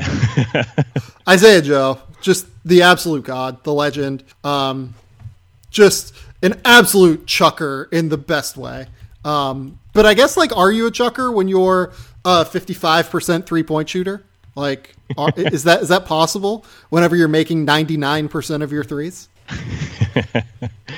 I, I, would say it's not possible to be a chucker when you're as smart as Joe is. I think chucker is kind of like we say it in like the funny sense and stuff, but a lot of people view that negative connotation, like you take a bunch of bad shots. Like Joe, to me, is a very very intelligent player, and that's why I like him so much. he takes some bad shots. Let's... He takes some bad. Wait, they're hard shots, but I, I don't know if they're like yeah. bad for him. You know what I mean? Like, like if he's contested, he has like a jab step from 28 feet. I'm fine with him taking that. you know what I mean? He is a 42% three point shooter over what was it? He took like 250 attempts last year. Um, he is really fun. I love Isaiah Joe so so much. In terms of just watching him, like he's we might have to have an Isaiah Joe segment this year because Isaiah Joe is just the absolute most fun player in college basketball that like 20% of college basketball fans actually know who the fuck he is. Um, I will say when guarded on catch and shoot attempts last year, according to Synergy, 49.6%. So, like, not a not a great number because he takes a lot of pretty bad ones. Yeah, I think. I mean, and as a size, it's not like we're talking about like a six eight guy who can just shoot over the top. Like, I guess you can bother his shot a little bit. Like, there's some stuff yeah. to work with there. But I think statistically, like over forty percent and over ten attempts per um, forty minutes pace adjusted for freshmen, it's only him, Steph, and Jamal Murray who have done it. Like he's a really, really good shooter, and I think like the free throw percentage, seventy five percent, is a little misleading. Like if you look, I wrote an expansive piece on him. Like you look back at like pre college stats, and he was like almost fifty percent on threes on like hundred and like seventy attempts in AAU. He was like a high like 89% free throw shooter his senior year. Like I can shoot the shit out of the ball. And like yeah. I think there's a little more shot diversity there. Like he literally put Herro's ass on the on the bench against Kentucky because Herro could not stay with him off the ball, and he had that one step back three in Herro's face that was just like caused Calipari to yank him. So, for the big issue with Joe is the strength. He's very very narrow. He's apparently added some some girth this year. He like could not drive last year, and I think that was more of a issue with his strength level, just not being able to beat initial contact. Not an elite level driver by any means. He's not even a good one as far as that goes. As far as aggression, he's mostly looking to shoot, but I want to see how much the strength strength level functioning he plays into his game because I think the most underrated part of his game is he's legitimately a smart basketball player. Like I've I broke this down against Indiana in the NIT. Like he made like 14 winning plays in that game. And you just rarely see such a concentrated dose like that from a freshman. The only high major player in college basketball last season to take at least 60 shots off the dribble and make them at a 1.2 point per possession clip. Uh, he go. is just a monster shooter. Like he's he is ridiculous in every regard as a shooter. Uh, I am a big fan. Obviously, Cole is a big, big fan. I think Musselman getting there is only going to help because the level to which Eric is a better like coach as an offensive mind than Mike Anderson. Uh, as we saw last year, as Mike Anderson ran post up after post up for Daniel Gafford, um, is just it's immeasurable. I think uh, they're going to get him a bunch of shots, and I am excited for him to average 20 points a game this year. Yeah, the best quote I've heard this offseason so far is Musselman. He was asked what he feels about the extended three point line. He said, I feel great. I have Isaiah Joe. Right, It's just like, yep, like- that's that's that shit right there. No joke. Um, all right, where do we we wanted to talk about Josiah James as well? Uh, I will give you the floor uh, on Josiah.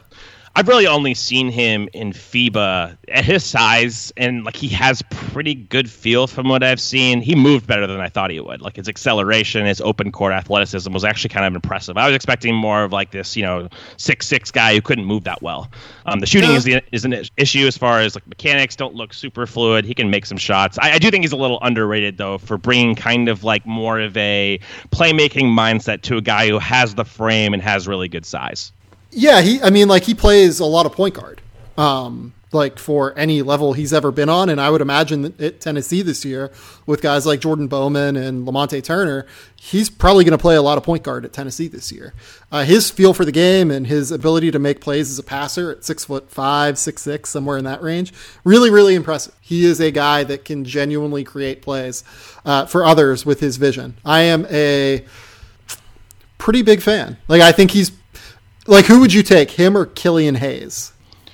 Oh boy! I mean, I've seen so much more Hayes at this point when I've soured on him, but I have to lean Hayes until I just see certain things from James. Um, Sure. I, I agree. Like his size, like that's what I'm getting at with like the point guard, like just how big he is and how he moves with having playmaking skills. Like getting big playmakers is super dope. Getting big playmakers is super dope. what a statement. Thank you. What other what other wings do you want to mention here? God, there's a lot we can really go through. It's just how like impactful are all these guys? Like some returning guys, like Devin Vassell. We have Aaron Wiggins, Joe Wieskamp, Nate Hinton. Ah, any, ti- time- any of those out. guys? Time out. Your first name was Devin Vassell at Florida State. I love that. Well, he's. I, was just going through like by how I have him ordered on my my uh, watch list, and he's the top guy right now in the ACC as far as orders. So I kind of just read across the screen. De- Devin Devin Vassell. He's like six six and like a very real NBA prospect. Uh, shot forty two percent from three last year, but played like twenty percent of Florida State's minutes. Yeah, he did not play very much. I, I did watch a good amount of his tape actually. He's a pretty smart player, honestly. He's got good length, but he's like hyper poor man's Mikal Bridges without that level of touch, and I don't really trust his mechanics at the top of his release yet. But just someone to keep an eye on. I'm like not a thousand percent sure that Devin Vassell starts. It's kind of interesting. well, this team has some definite players. I got four guys on my watch list here, so that's uh yeah. Yeah, like PJ Williams is obviously one of them. I would assume we should probably talk about him, right? Like, I he's defin.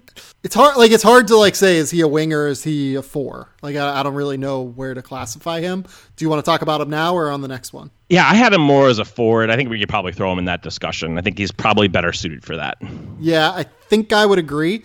Um, but like, what they're probably going to start Trent Forrest at the point. They'll definitely start Yep. MJ Walker. Um, kind of just depends on what they do with PJ Williams, I guess. Right? Like, I, I guess Vassell probably will start. Yeah, I don't. I mean, this is your area of ex- expertise as far as like college lineups. I'm not really sure. They just have. I know they're pretty deep. So like, let's talk about let's talk about Wieskamp because Wieskamp entered this year's draft.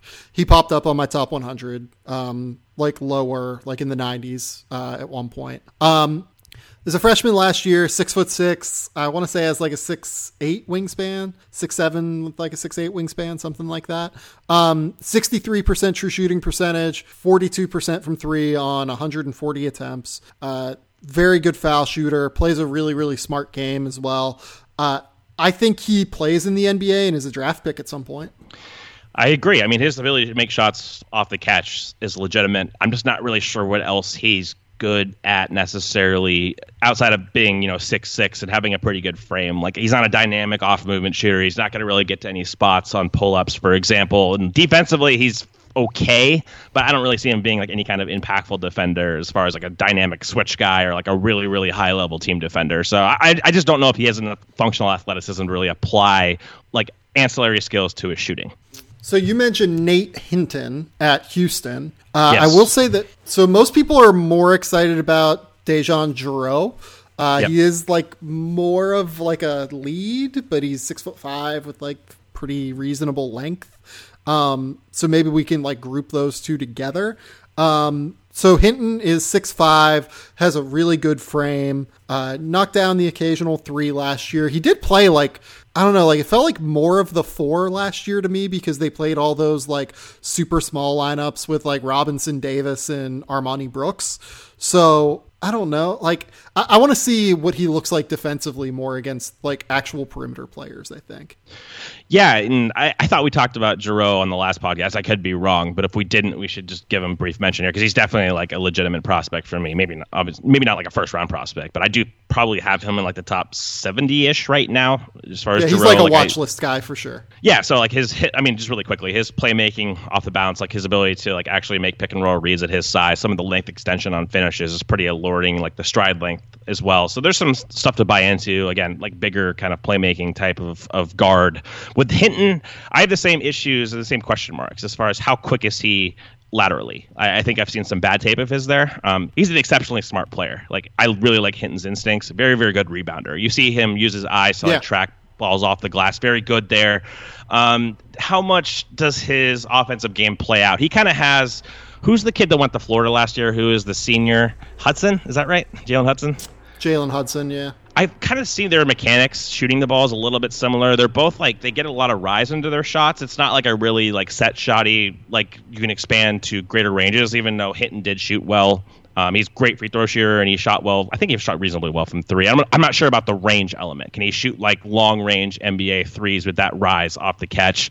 But he, looking for that a little bit more. But he can pass. He's he's he's a smart player. I'm not sure if he's like an isolation level player. I'm not sure what his role is yet, but I do like him a lot.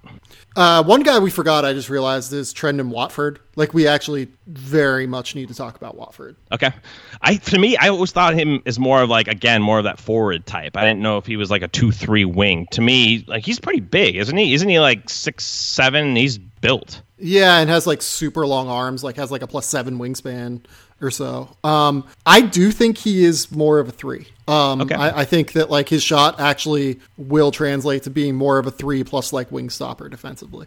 They might play him at the four. Like LSU has a million guards.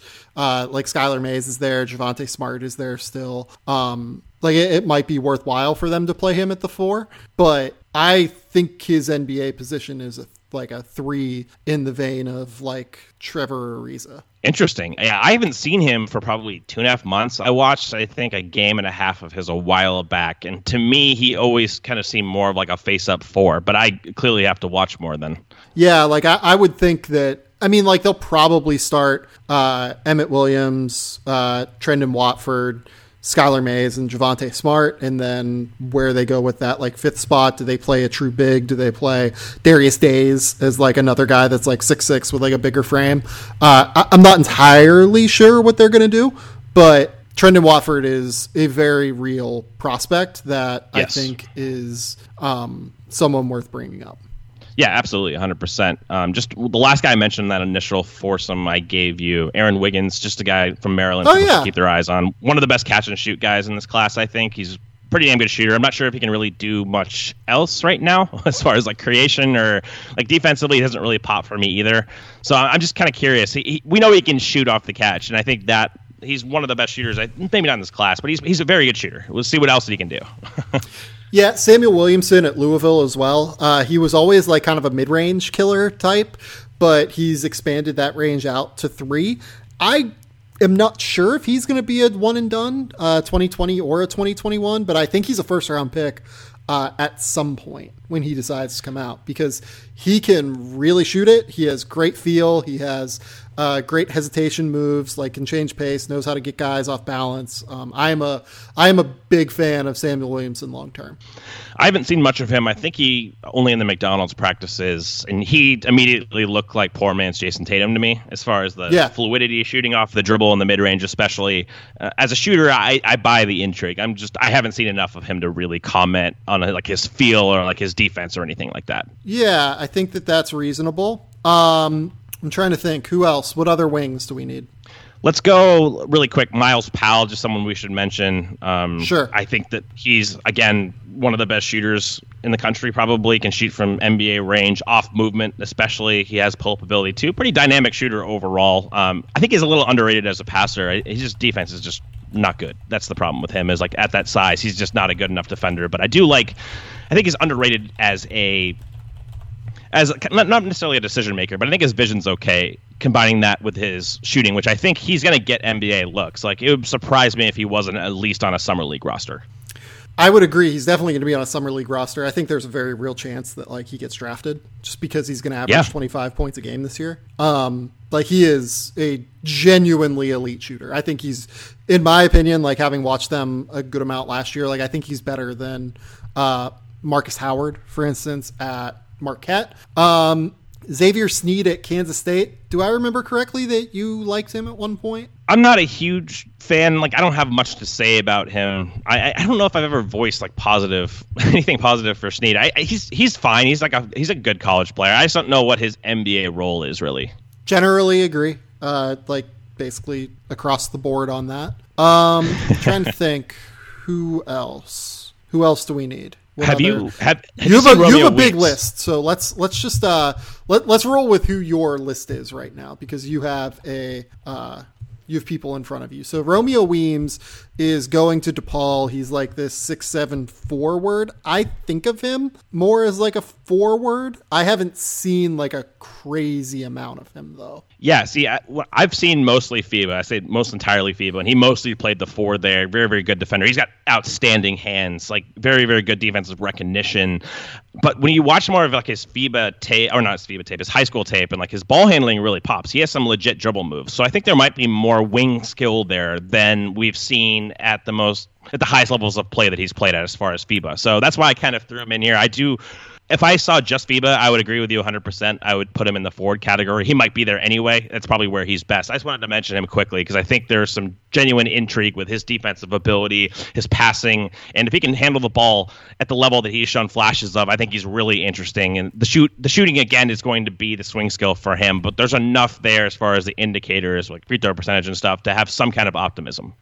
Can I mention Sam Merrill real quick? Um, Yes. I think Sam Merrill is a very real prospect. Okay, sell me. Uh, he is the best shooter in the country. That's kind of where it ends. Like he, I think he is full stop the best shooter in the country. Just there's not really another way around it. Um, unguarded catch and shoots last year, he was at 82.2 effective field goal percentage. That'll do. Yeah. Um, I, I don't think he can do anything else at an NBA level, like just straight up. But he is genuinely the country's best shooter and is worth like bringing up at least.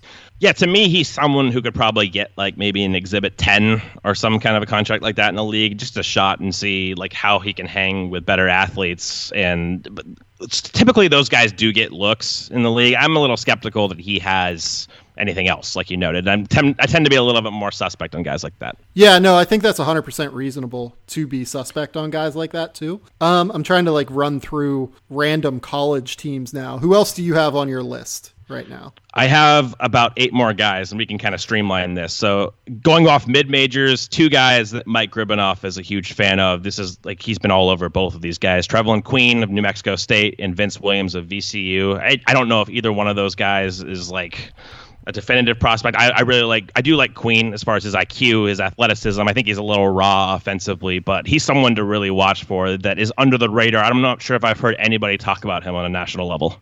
Yeah, he came off the bench for New Mexico State last year. like that's it's a, it's a wild just one. saying. I- I- Like if you look at like his steal a and block numbers though, like his production and like if you per forty it, it looks unreal. And if you watch his tape, like he does blow up some actions as a team defender. He's a really good athlete. I, I just, it's more about like, does he get the notoriety and can he kind of harness his skill level and that kind of polish offensively? Because that really stuck out as a negative to me when I watched him. I've only seen two games. Isn't um, isn't uh, Gribanoff one of the Skylar Flatten guys? Like, is a big Skylar Flatten guy? Oh, that I cannot attest to. I'm not sure. I think I remember Gribanoff being like in on Skylar Flatten, who just signed with the Heat. Because uh, I was like, I I would have put like Skylar Flatten in my top like 160 or so last year. Like in terms of guys, okay. like I liked him enough. He was like San Diego State's like third best player, but he's also like a 40% three point shooter and could do some things. Um, Vince Williams is the kid for VCU that like comes off the bench and plays the four, right? Yes. Um, I don't know enough about. Like I remember watching him play last year and was like, "Oh, this kid looks like everyone else on VCU's team, something between six foot five and six foot seven, and uh, seems like he can shoot, or like seems like he can't shoot. I'm sorry. Yeah, that's kind of what he doesn't really pop. In like the games I watched, I wasn't like, oh, this guy's a legitimate prospect. But just looking at his numbers and looking at the whole holistic kind of sample that he's put on, I think he's kind of underrated. He's not going to come out this year, so he, this is more like a guy in the future. I'm just kind of naming off my my last eight guys here. Um, uh, one more guy, one more guy in the international, really quick. Um, just do would you qualify Terry Armstrong as a wing, or is he more of a forward? Uh, I don't think he's like a great prospect. So I don't like he's a wing for sure for the NBA yeah. level, but yeah, like I'm not really a fan. Yeah, I'm kind of with you. It's hard to say because he's not really playing a ton for his team um, in NBL play. I did see one play where he did come off a curl and shot over the top of someone, and that's what his allure is to me. Watching some of him, I think he played Spire at lower level, and I, just watching his shooting off the dribble and kind of his fluidity, I think that that is something that this class doesn't have a lot of we've talked about the wings in this class aren't very good, especially on like pull up shooting and that as far as that goes. So if Armstrong's going to make it, I think that is going to be how. But there's of course some some questions with his character as far as like the grades. Example, as I know it in high school. Um, do you have anything else to add as far as him, as far as like anything negative? Uh, I don't in terms of like negatives. I don't really care about like guys that can't make grades yeah. necessarily. Like as long as they can learn plays, like that's fine. Um, yeah, I mean, like he's a super athlete. He just doesn't really know how to play, from what I've seen. Like he's just a like not a not a high feel player from yes. everything that I've watched. Um, couple of AAC guys that probably will be in this draft, definitely will be in this draft. Uh, Jarron Cumberland at Cincinnati. Uh, will probably play some point this year, but he's definitely a wing long term. Shot it a little bit better from distance last year, but went to the G League elite camp and was a just he was one of the worst players there to be honest. Like just wasn't athletic enough. Um, yeah. didn't shoot the ball well. It, it was tough. Um, i'm intrigued. Like he does have high feel. He has scoring instincts. Big powerful frame. I just think he's probably more of like a four in europe type of guy. Um, Quinton Rose at temple six foot eight guy that you know has been on the radar now for like five years, it seems like. Uh, we'll have to finally declare he just can't shoot. That's a significant worry. If you can't shoot, I have uh, real, real concerns. Yeah, I took Rose off my watch list. Apparently, I was going to mention Cumberland. That's one of the guys, and I have nothing to add. I completely agree with everything you said. Uh, one guy in the SEC, really quick, Skylar Mays. Do you have any thoughts there? Did we talk about him with the lead guards? If we didn't, I'm I'm sorry. Uh, I'm a big fan and like Javonte Smart too. Like both of them are kind of combo y guards. Uh, I think Skylar Mays is like a very real prospect that will be in my top seventy to start the year. I, am trending that way. I've gone back and watched him a little bit more, and uh, I think he's a little underrated athletically for one. And I think shooting the ball, we'll kind of see what the degree is there as far as how functional that is. But I do think he's not getting enough credit um, as a prospect. I think that he's probably I'd probably have him in that same range that you do. A uh, couple of Big East guys, Naji Marshall. Yeah, um, Stepien writer Zach Milner, huge Naji Marshall guy, probably the biggest I've heard. He's someone who I've got to get back and watch him. Um, I haven't seen too much of him or Scruggs lately. I got to go back and do that, but uh, I there are he has proponents. So I will say that uh, I am I have not been a fan of Naji before. Uh, I've been told he had a really great summer at Xavier by people who were there and looks really great. Uh, six foot seven, seven foot wingspan, which is very useful. But a guy that is a 27% three point shooter who makes really poor decisions with the ball. Um, he is a good he makes the advanced reads, but then tries to like do it way too often and like doesn't have like a super tight handle. Um, 21.2 turnover rate is a wing. Even if you're like a semi high usage ring wing, that's just too high, I think. Um, trying to think. Uh, Mustapha Heron, any, I, I, don't really think so, but do you have any no. strong thoughts? I'm with you. I just don't, I don't know if he does enough like I he's on my list. He's on my watch list. I had him more as like a kind of a combo forward type of player, but I I'm not really interested. It would have been way funnier if you just said no and stopped talking. I try not to be um, overly harsh on this podcast, but sometimes it can come out that way. Yeah. Uh I don't really see anyone else in the Big Ten. The Big Ten's like super down prospect wise this year. Yeah, yes, it is. I have the only remaining guys I have are in the Big Twelve. If you want to get to those, I can just run off a group of five and see if you have any thoughts on any of them. Yeah, let's start with uh, Ochai Agbaji at uh, Kansas. Saw him at Nike Basketball Academy. He's a shooter, uh, interesting shooter who should start and probably average double figures. And like I think he plays a role for them and is a potential prospect down the road for sure. I think I agree. I'm not sure if I'm totally sold on the shooting at a high level yet, and I just don't know what else he brings if he's not going to have that. There's just you need to see more from him, which we're obviously going to. So he's, he's definitely on the watch list. I think he's kind of interesting. I think maybe he got hyped up a little bit too much last year just because of how much someone like Grimes disappointed, and you compare those two guys. Agbaji was like, "Oh my God, there's actually someone who's actually decent uh, on this team on the wing," and I don't know if he's really like a real, real prospect yet, but he's on the watch list. Yeah, I think I agree with that. Um, Iowa State doesn't really have anyone unless you're considering um, Tyrese Haliburton a wing, which I kind of do, but uh, that's a discussion topic for another day, probably. Desmond Bane, uh, just like a super high level shooter uh, that has funky mechanics. Yes, Bane was one of the guys I was going to bring up. Really built, um, really good shooter, pretty good in the open court. I'm not sure if he's a real NBA guy, if there's enough skill level there, or if he's big enough. Like again, if this was like a six eight guy, I, I would be more interested. But uh, he's he's on the watch list for me.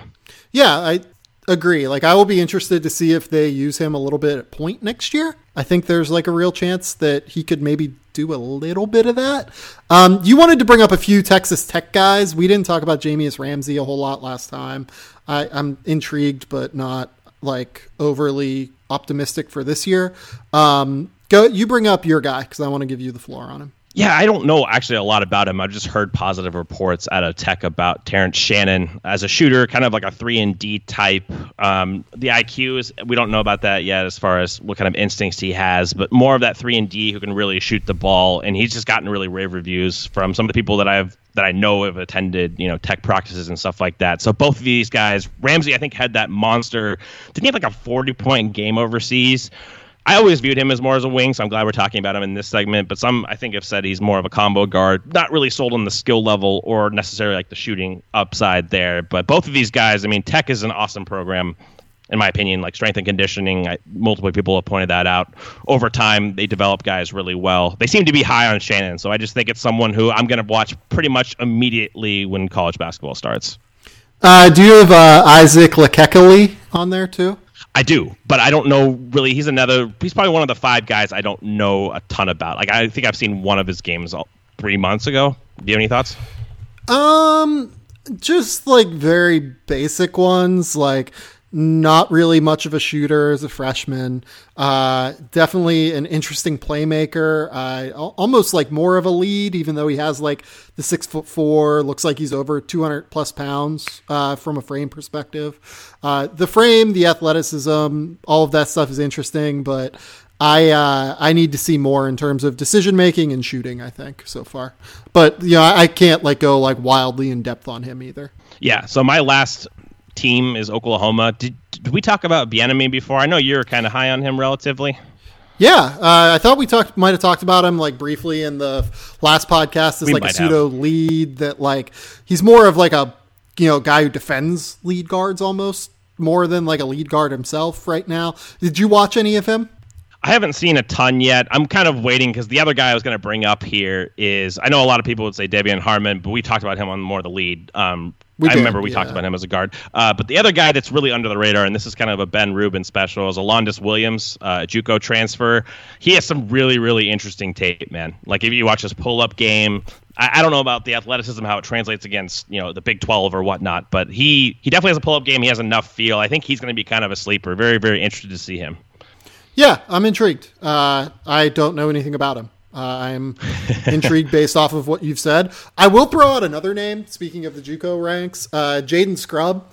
Uh, he goes uh, to a school named, I believe it's John Logan in, uh, I think it's in Louisville, if I remember correctly. He's committed to Louisville right now to go, but there are some, Yes. uh, there have been discussions that, you know, he might end up going pro this year. He'll certainly at least test the waters and see where he stands. I would say he was one of like the 10 best college kids that I saw at the Nike Basketball Academy where, you know, there were a lot of really good players there obviously. Uh I'm intrigued. Lefty playmaker, you know, kind of a guy who plays the lead at that level, but more of a wing, I think long term is like a six foot five guy who can knock down shots. Uh, good decision maker, good IQ. I, I want to see a little bit more athletically, and I want to see a little bit more from him defensively. But there are some there's some intrigue there for sure. Yeah, and I've only seen highlights of him on YouTube, so there's not much to comment on. I don't like doing that from such a small sample size, but I get why his shooting looked pretty good to me in, in the sample that I saw, and that's probably on purpose. But uh, I'm uh, I'm definitely intrigued. Yeah, no, I agree. Um, I think that's all we got. We went through a bunch of names. How many of these guys are you actually excited about? Because there aren't many for me. Oh God. Um, end the podcast on a, on a sour note. Uh, there's like right now, maybe like if I'm being conservative, maybe ten that I'm like I'm not legitimately excited, but like reasonably excited. I don't know if there's anybody any wing in this class that I look at. Like I love Okoro, but I have to see so much offensively to get to the level where I'd be like incredibly excited.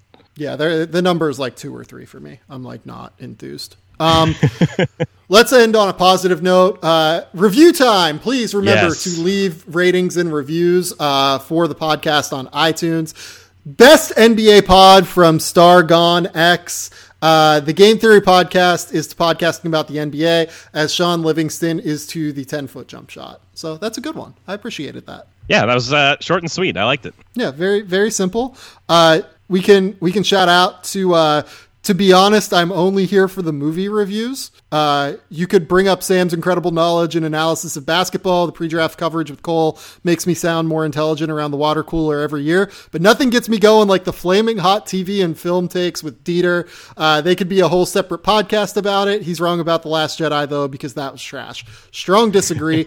I will say, saw Joker. Have you seen Joker yet? I have seen Joker. What did you think? Oh boy, is there enough time in this podcast? I enjoyed it. I, I, I realized how it would be controversial, but I thought the acting was pretty incredible. I thought the just the score and like just the timing of everything. I thought it really worked. I thought the score was the best part of the movie. Um, I did not really like it. I was surprised. Like I've known people that have like been working on that movie, just like out here, and I've like been hearing about it for probably 10 months now, nine months, something like that. Certainly since at least like January. And I was very let down. I was, I did not think it was, I, I just did not think it was actually very good at all. Okay, that was going to be my clarifying point. Is like there's a difference between liking it and like it being a really good movie. You know what I mean? It, it's like there's a slight differentiation there. I thought that it was. I thought it jumped around a little bit too much in terms of what it was trying to say. Um, I thought that the incessant laughter by Joaquin Phoenix took you out of the took you out of what was happening on in the film. I, it was just so over the top for a movie that was so grounded in realism that I really struggled with it. I struggled with Joaquin's performance because of it. Uh, he certainly did exactly what you know. I'm certain that Todd Phillips asked him to do, but and like he performed exceedingly well at it. Like there are moments where he is just arresting on the screen. Like you cannot take your eyes off of what he's doing. Um, but I really thought that like it just bounced around too much and that it was it felt like Todd Phillips thinks that he's he made like the best movie like about like mental illness but the mental illness and the way it was covered really uh, was a struggle for me. Um, I, I, did not think it was. I did not think it was covered well. I did not think that it was. Um, I, I, did not think it was characterized well. Uh, and then there was one other issue that I had with it. I'm trying to think. Oh, it just. Uh, my, my other point is like it just generally felt like knockoff Scorsese, but not as good basically. I'm not as much of a film buff, so that's all fair. I think I liked how it jumped around just because I honestly had no expectations. I didn't read any reviews. I didn't even know like what I, I knew like the general premise of the movie, obviously, but I didn't know like any kind of specifics. So I kind of liked that it just you left and you were like, okay, like what exactly was real, all of that. I thought for me, and just the fact that it was like a total beating of a movie. Like you could feel like every single scene, especially with the score and just kind of how it was delivered even if it did jump around, I just felt like you don't leave movies very often and you're just like, holy shit. You know what I mean? And I'm sure that's what they were aiming for. So from that standpoint, I, I do agree with you, like the controversy around the mental health and that being maybe the biggest takeaway of the movie. But I, I, was I was impressed. I mean, I again I didn't have expectations. I'm not like, oh my god, I have to go see the Joker like a lot of people were. Um, I I, I didn't enjoy it necessarily from like a liking it standpoint because it's really hard to like that movie. But right. I, I, did think it was pretty well done, and it did. I think it accomplished what it set out to, and that it just made you think when you left the theater. One other thing that frustrated me is, and this is like an actual spoiler alert. Like I, I think that we've done a pretty good job of like talking around it. So if you uh, if you don't want to have like a spoiler on plot, like please stop listening now. Um, I thought that the twist where like you know he's very clearly um, not in a relationship with Zazie Beetz' character. Um, yes like I, I, thought that was like totally unearned. It was like very obvious from the start. I thought that like this is all in his head and like not real. And the way that they reveal the twist is I feel like you're supposed to think it's like this incredible, you know, unbelievable moment that's happening in the film, but it's just like it, it doesn't. It falls flat to me. it fell flat to me. I think that's fair like I I suspected the same, uh, so it was like never like a big reveal the other way. Like I kind of I I was leaning that way anyway. So I guess from an earn standpoint, that you could make that argument for sure. I just kind of like how it, it, it didn't really completely keep you in the dark because like you kind of knew you kind of had leans on yeah. where the movie was going and what was real, what was not. But the fact that you didn't ever really know, I, I thought was just kind of effective. I, I I like not having everything just spelled out for me clearly. You know what I mean? Yeah, like the fact that like he goes into her apartment and is she's like oh like you aren't like i think you're in the wrong apartment. Um, and then like it's treated like a big reveal because then they go back in flashback yes. to the moment where oh she's not in the hospital room with him. Oh she's not looking in the window of the shop with him. Like i would have liked it to have been treated more subtly than that. Like there's no there's no subtlety in this movie at all and that's I think uh, that was a disappointment to me. Yeah, I'm I'm with that part. I'm with that comment you just made. I agree. Um, all right, let's uh, let's get out of here, Cole. Uh, please please tell people what's going on in your life. Tell people what you're writing. Tell people uh, what what you've got. Yeah, I haven't been writing a lot just because I've been trying to stay up to date with all these international guys. I probably watched 20 of them already in every single game of theirs. So I feel like I'm more prepared ever for this season than I've ever been times like 20. So that's been nice, and hopefully I'll be able to write more uh, throughout the year because I always struggle with how much time to allocate towards writing compared to watching and staying informed. So I feel like I'm operating from a stronger baseline. So we'll kind of see how that plays out over time. Um, so I will eventually have some stuff out in the Stepien. Until then, I would say, as usual, continue to listen to this podcast. Go to the Athletic. Keep me employed over there. Uh, we'll be back next week with some more breakdowns on prospects. I'm sure. Uh, please go read the big prospect pages that I'm writing. I'm writing about every team's uh, NBA prospects, including the ones that'll probably be on their G League team this year as affiliate players. So if you have big thoughts, like we literally just decided to publish the um, Pacers one right now because Sam Amick reported that